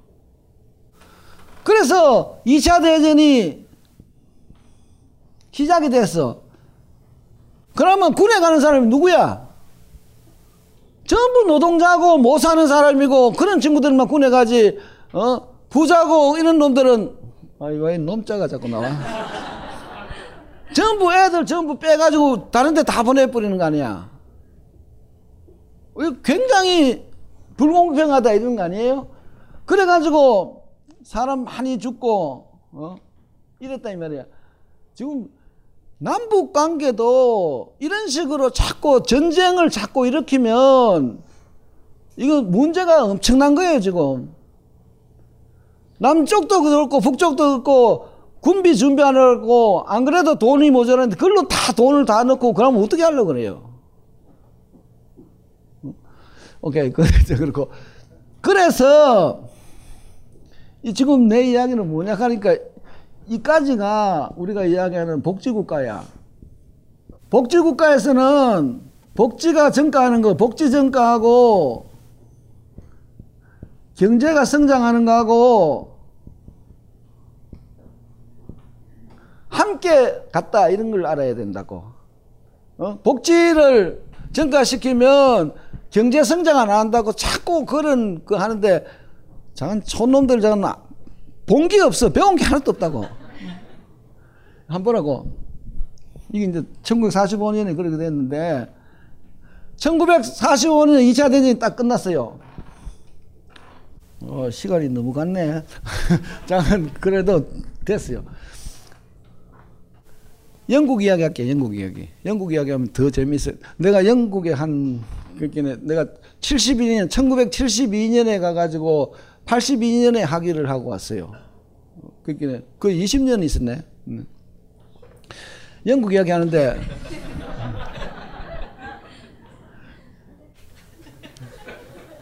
(1945년에) 이제 2차 대전이 끝나고 나서 영국에서 저기가 있었다고 응? 총선거가 있었어 총선거가 있었는데 여기 보수당에서는 처칠이 나오고 응? 그 다음에 노동당에서는 에틀레가 나온 거야 에틀레라는 노동장 당수 에틀레예요 이렇게 나왔다고. 그런데 우리가 그냥 생각할 때는 2차 대전의 영웅이 처칠이니까 처칠이 분명히 승리했으리라고 생각하는데 웬걸 에틀레가 승리를 했어요. 왜 그러냐 하니까 지금 여기에서 이 국민들 유권자들이 어떻게 생각했냐 하니까 도대체 우리는 뭐냐 이렇게 된 거야. 우리는 이 기간에 노상 실업자라 해가지고 굶어 죽을 상태에 있었고 또 여기 와서는 어 대포밥이 돼가지고 노상 죽느냐 사느냐 이런 데 있었고 이게 도대체 우리가 뭐냐 이래가지고 반란을 일으킨 거예요. 그래서 모든 정당한테 앞으로 복지국가를 만들고 완전 고용을 완전 고용이란 실업자가 없으면 모두가 일자리를 가져 갖는다 이러냐. 완전 고용을 실현하지 실현하겠다고 약속하지 않는 정당은 절대로 투표를 안 한다. 이렇게 선언을 했다니까. 노동조합 그 영국 노동조합이 크다 세다 노동조합이 큰 운동을 하고 또 시민운동이 또 큰 단체가 있고 이렇게 주장을 했어요. 그리고 이 처칠이 2차 대전을 하는 동안에 어떻게 생각하니까 이 45년은 지금은 이제 45년을 끝났다 하지만 언제 전쟁이 끝날지 모르잖아. 그런데 노동자들이 파업을 하기 시작을 해버리면 전쟁은 지기 마련이라고. 그죠? 군수 공장이 안 돌아가 버리면 전쟁이 지는 거지. 그래서 처칠이 이 전쟁 기간에 거국 내각을 만들어 거국 내각. 그래서 노동당 당수도 들어오고 노동당에서 이름 있는 사람들 장관으로 들어오고 또 사회민주당이라는 게 있는데 거기에서도 들어오고 이래가지고 거국내각을 만들었다고. 그러면서 처칠이 애들리한테 부탁하기를 당신들은 노동조합하고 사이가 좋으니까 노동조합에게 부탁을 해가지고 전쟁 끝날 때까지만 파업을 하지 말게 해달라 이렇게 이제 부탁을 했다고요. 그래서 에틀레가 이 노동당은 1900년에 1900년에 노동조합이 만든 당입니다. 영국 노동당은. 그렇기는 노동당하고 노동조합하고는 사이가 굉장히 좋아요. 그래서 이 친구가 노동조합 대표들을 만났다고. 그래서 지금 처칠이 이렇게 이야기하는데, 어? 당신들 생각이 어떠냐 하니까 그런 이야기 했는 거야. 좋다. 파업을 안 하는데 전쟁이 끝나면 이 완전 고용하고 복지국가는 반드시 실, 실시를 해라. 실현을 시켜라. 그 약속하라 했다고. 그래서 이 친구가 처칠한테 보고를 하니까 처칠은 사실은 경제는 잘 몰라요. 자, 파업 안 한다는 거 좋아해가지고, 아, 좋다, 좋다 이랬단 말이야. 그래서 나온 것이 이 복지국가에 대해서 나온 게 1942년에 뭐, 그 뭐, 뭐 예요? 저, 저 무덤에서 요람에서 무덤까지 가면 베브리지 그지? 베브리지 보고서가 나온 거야 이게. 어? 비브리지 보고서가 나온 거라니까. 이게 법이나 마찬가지예요. 하, 그렇게 하겠다고 지금 이게 나온 거라고. 그러고 완전고용법이라 하는 것이 1944년에 나왔다니까. 그러다가 전쟁이 45년에 갑자기 끝이 났다 이 말이야. 그러니까 보수당은 처칠 중심으로 해가지고 어 전쟁 승리했다고 야당인데 아이 친구들은 이제부터 복지국가하고 완전 고용하겠다 해가지고 당장 병원을 전부 무, 무료로 해버린다고 무료 자기가 당선되면 무료하겠다 해버렸단 말이야 그럼 뭐냐 하면 이때까지 있던 병원이 전부 건물이 국유화되고 의사들은 전부 공무원이 되고 국민들은 전부 공짜로 하고 거기에 드는 돈은 부자들이 다 내고 이래 되는 거예요. 이래 가지고 병원 공짜했지, 학교 공짜했지, 어?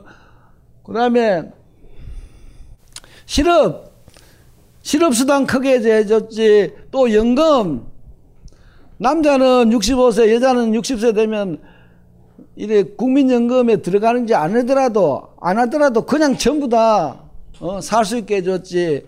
또 집 없는 사람을 위해서 공공 임대주택을 지어가지고 소득별로 월세를 받는 그런 제도를 했다고. 그렇긴 해. 그게 살다가 실업자가 되어버리면 월세를 안 낸다고. 그런 식으로 이 복지국가를 만들어냈다 이런 이야기예요. 그러면 지금 우리 사람들 모두 이렇게 복지국가를 만들어냈으면 부자들이 세금을 많이 냈을 게 아니냐. 당연하지. 세금을 많이 냈지. 근데 부자들이 그 세금에 대해서 사실은 크게 적을 안 했다 이런 이야기라고. 왜냐 하니까 이 전체 분위기가 글로 가버린 거요. 사회 분위기가 글로 갔기 때문에 이걸 안 할 수가 없고 그래서 부자가 세금을 냈는데 부자가 세금을 내면 자기들도 그 복지 혜택을 그대로 받는다 이 말이야. 자기 아들도 다 받고. 그러니까 별 손해 보는 게 없다 이래 되는 거라고. 그러고 보라고. 자, 병원, 학교가 전부 공짜로 됐으니까 병원에 오는 사람도 많고 학교에 들어와가지고 공부하려는 사람도 많고 이렇게 됐을 거 아니에요. 그래서 병원 많이 지어야 돼. 어, 의사 많이 고용을 해야 돼. 간호사 많이 들어와야 돼. 어? 교사, 교수 많이 필요하지. 이런 식으로 해가지고 좋은 일자리 나오고 건물 지어야 되고 이러니까 경제 성장도 그에 따라서 동시에 일어났다 이런 이야기라고요. 우리도 지금 사실은 정부가 어쩔 수 없이 저간 무상급식을 했잖아. 무상급식하면 무상급식에 따라서 그게 일자리가 제법 생긴 거 아니에요. 또 유아교육한다고 정부가 어, 어 지금 돈 안 줄라 하는 것 같더라만도 그 한다고 해가지고 유아교육 하는데 또 일자리가 다 생기고 그랬잖아. 운전수도 생기고 어? 그렇게 만들어내는 거다 이 말이야. 내 이야기는 그렇게 하면 그래서 이까지가 굉장히 잘 나간 거예요. 그런데 이 자본가 계급은 여기에 대해서 엄청나게 불만이 많아요. 왜냐 하니까 한번 생각해 보라고. 노동자들이 노동조합 세력이 굉장히 이제 강할 때인데 강했지. 그리고 노동자들이 일자리를 잃더라도 걱정할 게 없어. 나라가 복지국가를 통해 가지고 다 먹여 살려줘요. 그 때문에 자본가들이 어 이러쿵 저러쿵 말이야 되지 않은 되지 않은 말을 하면 거기에 대해서 딱 어? 그러면 안 된다고 이렇게 딱 나와가지고 그렇게 해버리니까 자본가들이 위신이 안선 거야 위신이 원래 자본가들은 이건 뭐 내가 잘 모르지만은 자본가들은 권위가 권위를 굉장히 강조한다고 어? 노동자들한테 뭘 하면 노동자들이 꼼짝 못하게 이래 엎드리고 일하기를 원하는데 이런 식으로 상황이 변해 버리면 노동자들이 그럴 필요가 없어요. 어? 요새 뭐 늦게 잔업도 하고 말이야 자꾸 어, 눈치 보고 그러지만은 이럴 때는 그럴 필요 없어. 딱 몇이라 하면 그때 딱 다 나와 버리는 거라고. 그죠? 그렇게 됐지. 그 다음에 또 하나가 있어요. 자본가들이 돈을 벌 수 있는 투자할 처가 굉장히 줄어들었다고. 자, 학교, 어, 사립학교, 학교 건설해가지고 그 돈 벌려고 해. 학교 전부 공짜로 했는데 학교 세워봐야 어떻게 할 거야? 어, 병원 또 전부 공짜로 됐는데 병원 세워가 뭐 할 거야? 모든 것에, 그러고 그 뭐야, 연금이고 실업수당이고 다 했는데 보험회사가 그것을 명함도 못 내는 거야. 이런 식으로 되니까 투자할 기회가 없다는 그 이야기가 자꾸 나오는 거야. 그리고 아까 이야기 세금 많이 낸다. 그래서 이 신자유주의라는 것이 지금 사실은 1979년 5월에 어? 영국에서 대체가 수상이 되고 어? 1980년 11월에 레이간이 미국에서 대통령이 됐는데 이 친구들이 실제로는 부자들, 자본가들 의 앞잡이가 돼가지고 자본가들의 이 복권이라 할까 옛날 어, 자기가 했그 좋았던 그 시절을 지금 되찾는다는 그 운동을 시작하기 시작한 거라고요. 그래서 신자유주의라 하는 것은 어? 새롭고 뭐 자유고 이래서 해서 굉장히 좋은 말인 것지만은 전혀 그런 게 아니고 부자들을 위한 부자들에 의한 부자의 정치예요. 부자들이 더 사, 이제 좀 살아보자 하는 그 이야기라니까. 신자유주의 여기 뭐 시장이 어떻고 그런 건 전부 거짓말이고 그거는 시장을 시장에 정부가 개입하지 않겠다 하는 그 이야기는 노동시장에 정부가 많이 개입해요. 개입하는 거는 노동법을 제정해 가지고 노동자를 보호하는 거 아니야. 그러니까 그게 정부가 개입하지 하지 말라는 이야기라. 그거 다 풀어라는 이야기라니까. 어, 이 규제는 뭐, 뭐라 해. 규제는 뭐 악이라고 그랬나. 규제는 뭐라 하는 거. 그 전부가 그런 이야기라니까. 그래서 이 사회보장제도 뭐 이걸 전부를 거꾸로 이제 하기 시작을 했다고요. 근데 그렇게 하기 위해서는 뭐가 필요하냐 하니까 노동자들의 힘을 빼야 돼, 노동자들을. 노동자 계급의, 노동, 그래서 노동조합의 세력을 꺾어야 된다니까, 세력을 꺾어야 돼요. 세력, 노동조합은 세력을 끊는 가장 중요한 것이 뭐냐 하면 실업자 만들어내는 거예요. 실업자 만들어내는 거. 아시겠어요? 실업자 만들어내는 거라고. 세력을 약화시키기 위해서는 실업자를 만들어내는 거라니까. 그래서 이봐요. 이 친구들이 지금 여기서 이것도 하나의 큰 세계적인 대불황이었는데 특히 또 1973년 10월에는 제1차 오일 쇼크도 일어나고 그랬다고. 그러니까 세계적인 대불황이 또 79년에도 이란의 호메니 때문에 또 석유 파동이 또 일어났잖아요. 그래 경제가 굉장히 나쁜데도 불구하고 전혀 적을 안 해요. 지금과 같이 긴축 정책을 막 서기 시작했다고요. 긴축 그러니까 은행이고 정부고 돈을 풀지를 않는다고. 그러니까 결국 제조업 중에서 잘 나가는 제조업들이 전부 망했다고. 우리가 어 1997년, 98년, 99년 이래 가지고 IMF 사태 때 IMF가 들어와 가지고 어 돈 풀지 마라 해 가지고 우리나라의 중견기업들이 굉장히 많이 도산하고 또 외국 기업에게 팔리고 막 이랬다, 이랬다고. 그런 사태가 또 일어났는 거야. 그러니까 이 기간에 잠깐 제조업은 거의 다 망했다 이렇게 보면 된다고. 제조업을 망하게 함으로 해서 실업자 많이 만들어내고 그래가지고 노동조합의 힘을 확 뺐다 이런 이야기라고요. 제조업이 이제 거기 미국에 있는 큰 그 자동차 회사고 뭐고 전부가 무너지고 그래서 그 친구들이 어디로 가느냐 하니까 중국에 가가지고 공장 세워가지고 거기서 물건 만들어가 전 세계를 상대로 해가지고 어, 수출하고 이래가지고 자기들은 연명을 하고 돈을 버리고 그랬다는가. 그랬어요. 그러고 나서 이 정부가 한 게 뭐냐 하니까 우리는 할 수가 없다. 고용을 안 늘리려 하면 금융을 해야 되고 금융을 해가지고 돈을 벌자. 이렇게 선진국 특히 영국하고 미국이 그렇게 작정을 했다고. 영국은 그 런던 City of London이라는 것이 세계적인 금융 중심지입니다.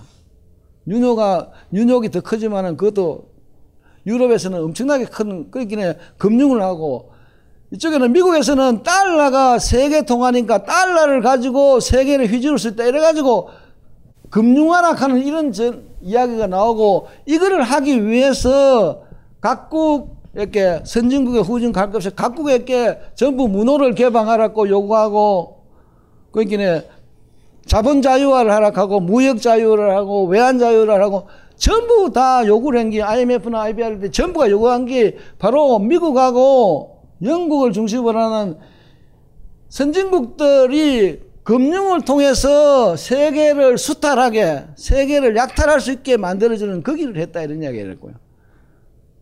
그래서 1900 우리가 아까 97년 98년에 음? IMF 사태나 가는 게 바로 미국 자본이 처음에는 확 들어와 가지고 주식 시장 올리고 주식 주가 올려갔다가 어 그러니까 확 빠지니까 환율이 어 1달러에 그때 2천원까지 올라갔다고. 보통은 1달러에 800원 하던 게 1달러에 2천원까지 올라가고 이렇게니까 미국 사람들이 돈 가져와가지고 우리나라 큰 기업들 그대로 막 사고 이러는 거야. 매입하고 구매하고 이런 야단을 치고 야단. 그런 식으로 해가지고 미국이 쭉 하다가 아까 이야기했듯이 돈을 벌려고 온갖 투기를 하다가 이 비구량 주택담보대출 그걸 통해서 이렇게 이제 무너졌다 이런 얘기야. 그런데 지금 여기 이제 이 지금 요새 보면 IMF도 그렇고 세계 국제 결제은행이라 해가지고 각국 중앙은행들이 총재들이 모인 그런 협회에서도 그렇고 다시 어? 이런 식으로 여기서 일어나는 어? 리만 브라더스가 2008년에 무너지는데 이런 식의 사태가 또 벌어질 거라고 지금 전부가 우려하는 이야기를 하고 있다고요. 왜 그러냐 하니까 이 윌리엄 라조닉이라는 사람이 누구냐 하니까 University of Massachusetts Lowell이라는 그 보스턴 옆에 있는 그 대학의 교수입니다. 이 친구가 하버드 비즈니스 리뷰에다가 금년도 8월에 글쓴게 하나 있어요. 논문을 하나 썼는데 이게 굉장히 시사하는 게 많아요. 지금 다우존스 산업 주가 하는 그것도 있고 S&P 어, 500 주가 지수라는 게 있어요. 여기에는 은행도 들어가고 제조업도 다 들어가요. 500개 큰 기업들이 여기 다 들어가는데 이 지수를 만드는 데 들어가는 기업 중에 2003년에서 2012년에 자기의 주식을 상장하고 있었던 기업 500개 중에서 그 사이에 살아남아 있었던 거는 449개였던 모양인데 쭉 시계를 보니까 남은 게 이건 뭐인데 이거를 이제 조사를 했다고요. 조사를 하니까 아까 있죠. 기업 이윤 있잖아. 기업 이윤. 이 기간에 이들 기업들은 이윤 중 이윤 아까 그 기업 이윤이라고 있었잖아요. 이윤 중 54%를 자기 회사 주식 매입에 사용했다니까. 자기 회사를 주식을 사가지고 자기 회사 어 주식 가격 올리는데 사용했다니까. 그리고 또 37%는 주주들에게 배당으로 줬다. 주주의 배당. 그게 사내 유보가 없는 거요. 아까 그 사내 유보 해가지고 제가 한다. 그게 봐. 이윤 중에 그 기간 이윤 중에 54%를 자기 회사의 주식 매입에 사용했다. 자기 회사 주식 가격 올라가지고 자기 회사 주식을 가지고 있는 주주들에게 이윤을 주려고 아, 특별한 소득을 고소득을 주려고 그거 했다는 거야. 그리고 또 37%는 주주들에게 배당을 줬다. 이것도 마찬가지야. 주주들에게 배당을 줘버리면 다른 사람들이 보면 아 그 회사 참 잘 돼가는 모양이다. 배당을 저렇게 많이 준다. 이래가 그 회사 주식을 자꾸 살락한다고요. 그렇게 주식이 계속 올라가는 거요. 요 나머지가 뭐야? 그렇게 이래 뿌리면 80, 91%네. 9%만이 9%예요. 9%만이 자기 회사를 확대를 하고 어? 새로운 기술, 기계를 도입하고 이런 데 썼다는 이야기라니까. 경제가 성장할 수가 없어요. 저래는 건. 이렇게 돼버리면 어떻게 되냐면 돈이 전부가 주식시장 안에서 돈다는 이야기라니까. 그죠? 이게 바로 이 신자유주의가 처음에 이야기하는 것이 뭐냐 하니까 주식 가격을 높여가지고 주주자본주의를 실현하자 이렇게 이야기했다. 주주자본주의. 이거는 좀 이따 또 나와요. 근데 이렇게 그러니까 여러분들은 자꾸 생각할 때 기업들이 돈 많이 벌면 그거 가지고 재투자하고 이래가지고 기업을 확장하면서 어, 노동자들 고용을 늘리고 그래가지고 또 어, 임금도 올려주고 이렇게 생각하는데 그게 아니다 이 말이야. 또 봐요. 또 하나가 이게 굉장히 재밌는 건데 원래 그래서 주류 경제학에서는 요새 어떤 것이 쭉 이 신자유주의가 들어오고 나서 쭉 이야기하는 것이 주주가 주인이고 프린시펄이고 그 다음에 경영하는 자, 경영자는 에이전트, 대리인이다. 주인 대리인의 문제다. 이런 식으로 문제를 제기를 했다고요. 무슨 이야기냐 하니까 주주라는 것이 회사를 소유하는 자본가 계급이니까 주주, 주주라니까 주식을 사는 사람이라고. 그러니까 그 회사 주인 맞아요. 그리고 또 그놈이 자본가 계급, 자본가야. 그, 그놈이 이제 주인인데 이 주인은 사실은 주식만 가지고 가만히 있는데 실제로 그 회사를 움직이고 하는 거는 누구냐 하면 경영인이란 말이에요. 경영. 경영인 월급쟁이 사장이 경영을 한다고. 월급쟁이 사장이 일반 노동자들 들고 와서 함께 그 기업을 경영을 하는데 그 친구는 주식 가격 올리는 것보다는 오히려 어? 사내 유보를 기업에 투자해가지고 공장을 확대하는 데 쓰려고 자꾸 노력을 한다 이 말이야. 일면에서 그런 게 있다 했고요. 그런데 이 주인들이 주주총회를 통해 가지고 저 경영인이 그렇게 못하게 하라 이 말이야. 대리인이라고 생각해. 그놈을 못하게 하라고 했는다고 그렇게 하기 위해서 이 주주총회에서 어떻게 하냐 하니까 경영인에게 스톡 옵션을 준다 이 말이야. 스톡 옵션. 스톡 옵션이라고 하는 게 뭐냐 하니까 당신이 음? 경영을 해가지고 주가를 이만큼 올렸을 때는 어? 당신은 막 주가가 새로 천이 됐다 하면 당신은 한때 어?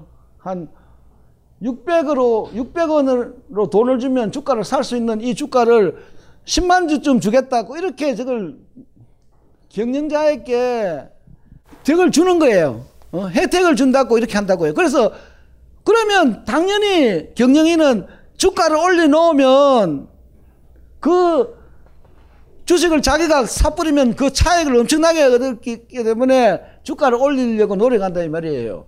그제?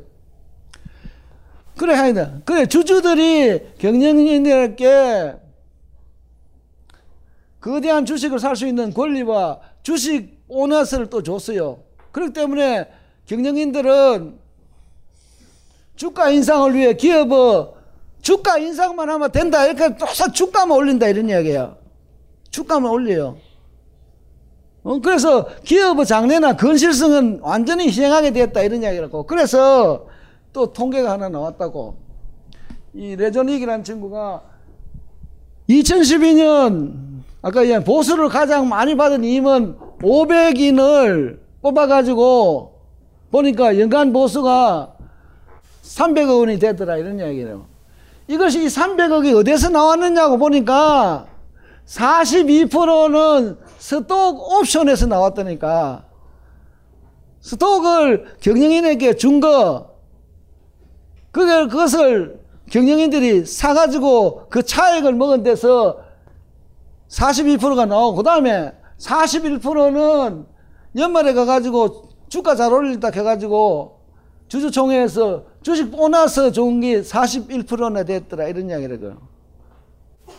그래서 내가 지금 나도 2008년의 세계금융공황이 주식이나 주택담보증권의 가격 거품에서 생, 발생했기 때문에 지금도 이런 금융공황이 곧 발발할 수 있다고 IMF나 국제중앙은행 협의회에서 요새 자꾸 이야기를 하고 있다 이런 이야기입니다. 이거는 보니까 한국 재벌의 경우에도 마찬가지더라 이런 이야기라고요. 한국 재벌의 경우 2011년, 12년, 13년을 이 친구가 오인규라는 친구가 그 프레시안에서 최근에 발표를 했던데 이유는 이 대부분을 자기 회사 주식 사는데 그리고 또 단기 유가증권 이게 현금이 아니고 단기라 하면 3개월 안에 금방 현금을 전환시킬 수 있는 그런 금융자산 이거 뭐 주식이나 채권이나 국채나 이런 걸 사는 거예요. 매매 지출하고 있으며 실물 투자는 거의 하지 않고 있다 이런 이야기입니다. 실물 투자는 거의 하지 않고 있어요. 왜 투자를 안 하느냐 하니까 지금 하나는 정권 투기를 해가지고 돈을 쉽게 벌 수 있는데 왜 해가 빠지게 뭐 생산하고 노동자하고 다투고 왜 그런 짓 하느냐 자꾸 이렇게 된다고. 어, 여기 사장 계시는 분들 그런 생각 많이 했잖아요.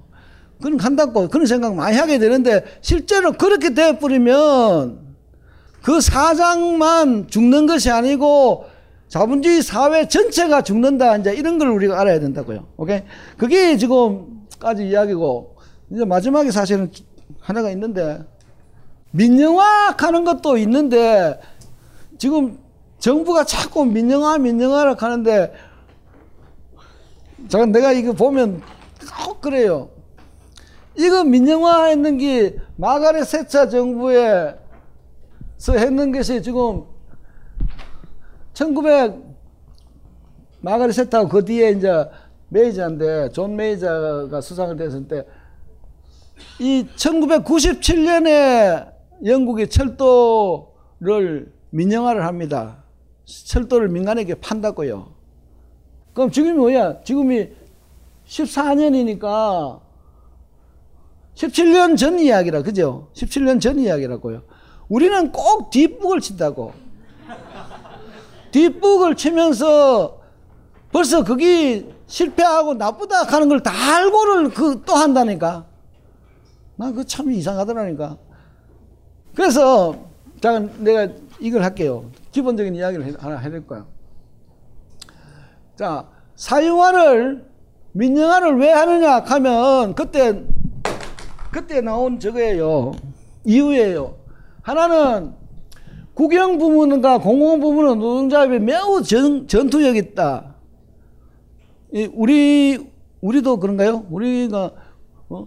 우리는 구- 국영 부문하고 공공 부문이 그렇게 그런지 모르겠는데 잠깐 얘가 1973년 74년 광부 노조 영국은 그 당시에 그 당시에 광산이 전부 국영광산입니다. 국유화 되어 있었습니다. 왜냐 하니까 원래 국영화라 하는 것이 우리가 생각할 때는 어, 자본주의 경제를 뭐 사회주의로 뭐 이렇게 만들자 하는 그런 게 아니고 광산이 하도 규모가 작고 자꾸 망해가니까 정부가 그 기업들을 기업을 사는 게 아니고 그 자본가들을 살리기 위해서 정부가 그냥 매입을 해줬다 이런 이야기예요. 정부가 사주면서 이제 너 그만해 너 이거 해봐야 자꾸 손해 보니 그만하라 그래가지고 국유화를 한 겁니다. 국유화 자체가 이 광산은 그 다음에 78년 79년에는 또 공무원 노조들이 파업을 많이 했다 이런 이야기예요.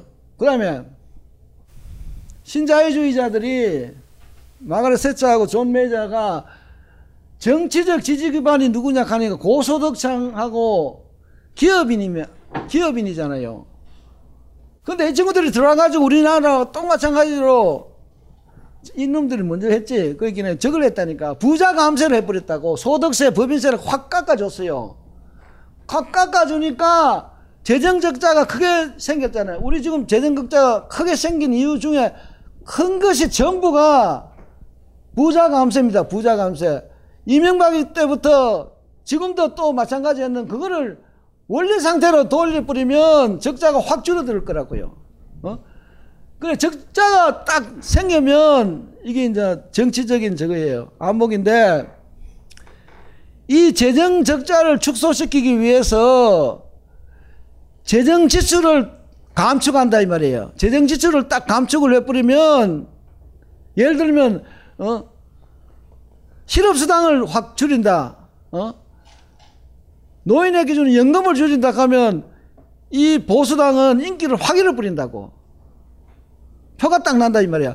그런데 이놈들이 그걸 안 하고 공공 자산을 지금 매각해가지고 그거 팔아가지고 적자 메운다 이런 이야기입니다. 내가 보기에는 지금 이 정부 박근혜 정부도 적자가 많이 났는데 이걸 가지고 어 부자들한테 세금 좀 올리고 그러면 될 건데 그거 안 하고 어? 국유 재산 판다고. 그 다음에 뭐 민간 부분이 정부 부분보다 더 효율적이라느니 시장의 실패가 정부 실패보다 덜 심각하다 이런 거 전부 이데올로기 이건 전부 거짓말이 많고. 그런데 지금 문제가 되는 것은 뭐냐 하니까. 그 다음에 이제 사유화 이래 됐는데 사유화할 때 가장 중요한 조건은 뭐냐 하니까 매각 대상 기업이 수익성이 없다면 민간에게 매각될 수가 없다는 점입니다. 민간들이 뭐 하려고 그 어, 돈도 못 버는 그런 국영기업을 살 거냐고 안 산다고 절대로 그렇기 때문에 이 사유할 때는 팔 때는 민간에 팔 때는 수익성 있는 공급에 공기업에 수익 나는 그 회사를 살 거다 이런 이야기라고요. 그래서 이 수익성을 보장하기 위해 독점 상태를 용인한다고 우리 철도 뭐 수도 온갖 거 지금 발전 전부 민영화한다고 또 병원 응? 민영화한다 자꾸 하는데 실제로는 그 친구들이 지금 사실 상당히 독점적인 상태가 있기 때문에 민영화되면서 자기들은 독점 상태가 있어가지고 이제 지금 좀 있으면 이제 저 철도 이야기 나오는데 철도를 민간에게 팔았다고요. 그러면 철도를 팔아보면 민간인들은 당장 그런다고 참 멀리 어? 예컨대 삼척 강원도 삼척이나 도계나 어? 그쪽으로는 철도를 운영을 해봐야 손해가 난다고. 그럼 그 철도를 폐쇄를 해버린다니까. 민간 자본이라는 건 이윤밖에 모르니까 그렇잖아요. 그런 문제가 금방 생기고 철도 이게 지금 독점이라고 독점. 독점이면 마음대로 요금을 올릴 수 있다고. 그래서 우리 9호선이가 그거 저거 9호선도 그런 식으로 문제가 지금 생겨가지고 어 우리 시장이 저걸 하고 야단이 났잖아요. 그래서 브리티시 가스는 독점적 공급자로 사유화되었고 수도 사업과 배전 회사는 지역 독점 형태로 사유화되었고 어? 이런 식으로 된다 이런 이야기라고. 그 때문에 자꾸 이, 이 정부가 어, 수습을 저래 가지고 KTX 하면서 이래 가지고 뭐 경쟁이 생긴다 하는데 경쟁이나 하는 말도 뜻을 몰라. 경쟁이라는 뜻을 모른다니까. 야, 경쟁을 하려고 하면 그러면 서울에서 부산까지 또 철도를 또 놔야 될 거 아니야. 같은 철도 쓰고 있으면서 무슨 놈은 어떻게 경쟁, 경쟁하자는 거야. 그죠? 전부 거짓말, 작은, 아까 그랬잖아. 이 사유화된 기업들은 주주자본주의, 아까 그 주식 가격 올리는, 에서 주주의 가치를 향상시키기 위해 이윤 배당 주식 가격의 모든 관심을 거기에 돌린다 이런 이야기야. 국민들의 뭐 안전과 뭐 편리 그거는 아무 영향이 없다고. 그래서 단기적인 성과에 집착함으로써 장기적인 투자를 소홀히 했고 또 대규모 해고 해고를 많이 합니다. 어? 두 사람이 어, 철도를 운영 운전해야 될 걸 한 사람 시켜버리고 이래가지고 사고 내고 그런 거라고. 비용을 절감하면서 불구하고 가격은 더욱 인상되고 서비스는 더욱 악화되었다 이래요. 그래서 사회화된 기업들이 큰 이윤을 얻었기 때문에 야당들이 말이야 이건 너무 큰 이윤을 얻는다. 그렇기 때문에 그 친구들이 어떤 식으로 경영을 하는지 가격을 어떻게 매기는지 정부가 개입해야 된다 이래가지고 이것을 감독하는 개, 그 단체가 감독하는 정부기관이 다 생겼다고. telecommunication을 감독하는 Office of Telecommunication, 가스를 담당하는 거, 수도 담당하는 거. 아, 옛날 가만히 놔뒀으면 그, 그렇게 새로 이 정부 부서 안 세울 걸 이렇게 세워가지고 또 야단을 지긴다 이런 이야기예요. 그 다음에 이제 철로 이야기예요. 철도 사유화 이야기인데 철도를 팔 때 어떻게 팔느냐가 철도 선로 팔고 어, 철도 선로하고 기차역하고 신호망 신호망 이것은 하나고요 레일 트랙이라는 데서 팔고 기관차하고 차량은 세 개의 임대 회사에게 매각하고 노선을 만든다는 것 하고 어, 그다음에 역 운영하는 그런 서비스는 다수의 열차 운영 회사에다가 이렇게 이제 매각했다 이 말. 그래서 그 이후 어떻게 되냐면 사유화 이후 정시에 운행되는 비율이 낮아졌고 하도 쪼개 나오니까 서로가 커뮤니케이션이 안 되는 거예요. 각자 알아서 하기 때문에 됐고 편법 사고율이 증가하고 편법 요금이 인상하고 서비스 질이 하락하고 이런 게 문제가 발생했는데 특히 1999년 10월 초 런던 요 동북 쪽에 있어요. 어, 서북 쪽에 있는데 대형 어, 런던의 패딩턴 역에서 신호등 고장 때문에 열차 사고가 나가지고 사상 최초로 31명이 사망을 했다고요. 그래서 그 레일 트랙이라 하는 것이 파산을 했어요. 그래서 할 수 없이 정부가 또 그걸 이제 다시 국유화를 했다니까. 이런 엉터리들을 우리가 다 알고 있는 이야기를 자꾸 또 한단 말이야, 또. 어? 이 사람은 자기도 이야기했지만 자기는 막스의 자본론을 읽지 않았다 이야기했어요. 읽지 않았다. 그리고 이 사람이 원래 그 연구 방법은 주류경제학입니다. 주류경제학. 한계효용학과예요. 한계효용학과고. 근데 왜 이 친구가 지금 주목을 받느냐 하니까 주류 경제학에서는 언제나 이렇게 생각한다고 기본이 경제는 가만히 두면 언제나 잘 돼 간다 이렇게 하는 거예요. 이 친구들이 이렇게 큰 대불안이 왔을 때도 가만히 두면 말이야 그냥 갈 텐데 정부가 유리한다고 자꾸 개입해가지고 이렇게 내려갔다 이렇게 주장하고 있다고요. 그래서 가만히 두면 소득도 그렇게 큰 차이가 없이 자꾸 어, 균등하게 되어간다. 이렇게 자꾸 주장을 하는 거예요. 이거는 저기 그 뭐야? 어떤 근거를 가지고 이야기하는 것이 아니고 자기들은 이론 자체에 그렇게 돼 있어요. 이론 자체가. 이론 자체가 뭐 현실하고는 전혀 동떨어진 이론 가지고 수학으로 자꾸 이야기하니까 수학. 어? 우리 대한민국 학생들이 저게 미국 가서 박사학위 잘 따는 이유가 수학을 잘하기 때문이에요. 수학을 잘하기 때문에 어, 수학 공식에 따라서 수학 풀어가지고 박사학위 받는데 그래 되니까 이 경제 철학이 없다니까 경제 경제가 뭐고 어 예컨대 뭐 빈부격차가 이게 무슨 의미가 있는지 그런 데 대한 철학이 빈약해요. 그 무슨 이야기냐 하니까 영어가 안 되니까 그걸 해낼 수가 없다니까. 그게 전부 수학을 하고 이랬는데 난 그래서 그러고 그런 사람들이 어 우리 대한민국을 전부 다 지배하고 있어요. 어 이제 그만합시다. 그래서 이 공원이 뭐냐 하니까 이 피케티가 저걸 했다 이 말이야. 200년 동안 각국에서 실제로 소득이 임금이 어떻게 변했고 이유는 어떻게 변했고 부자들의 소유는 어떻게 변했고 그걸 해가지고 어? 어느 때는 굉장히 균등하게 가다가 어, 최근 아까 이 신자유주의 이후에는 어, 저것이 굉장히 불평등이 굉장히 심해져 가고 있고 이것이 앞으로 더 심해질 것 같다 이런 식으로 이제 줄경자 그 주장에 도전을 했다는 그것이 가장 중요한 거고 줄경자에서 그걸 굉장히 어, 크게 아프게 생각한다고.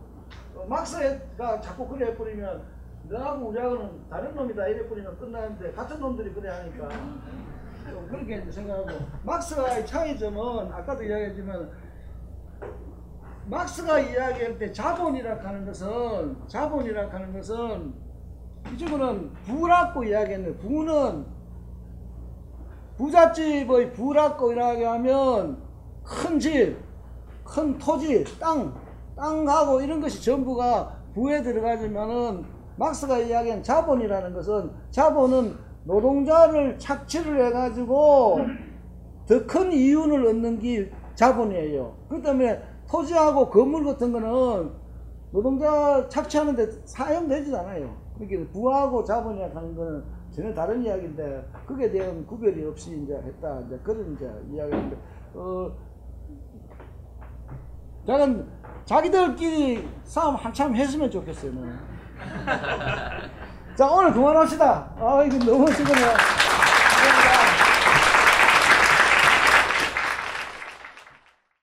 이 강의는 벙커원 어플에서 동영상으로도 시청하실 수 있습니다. 벙커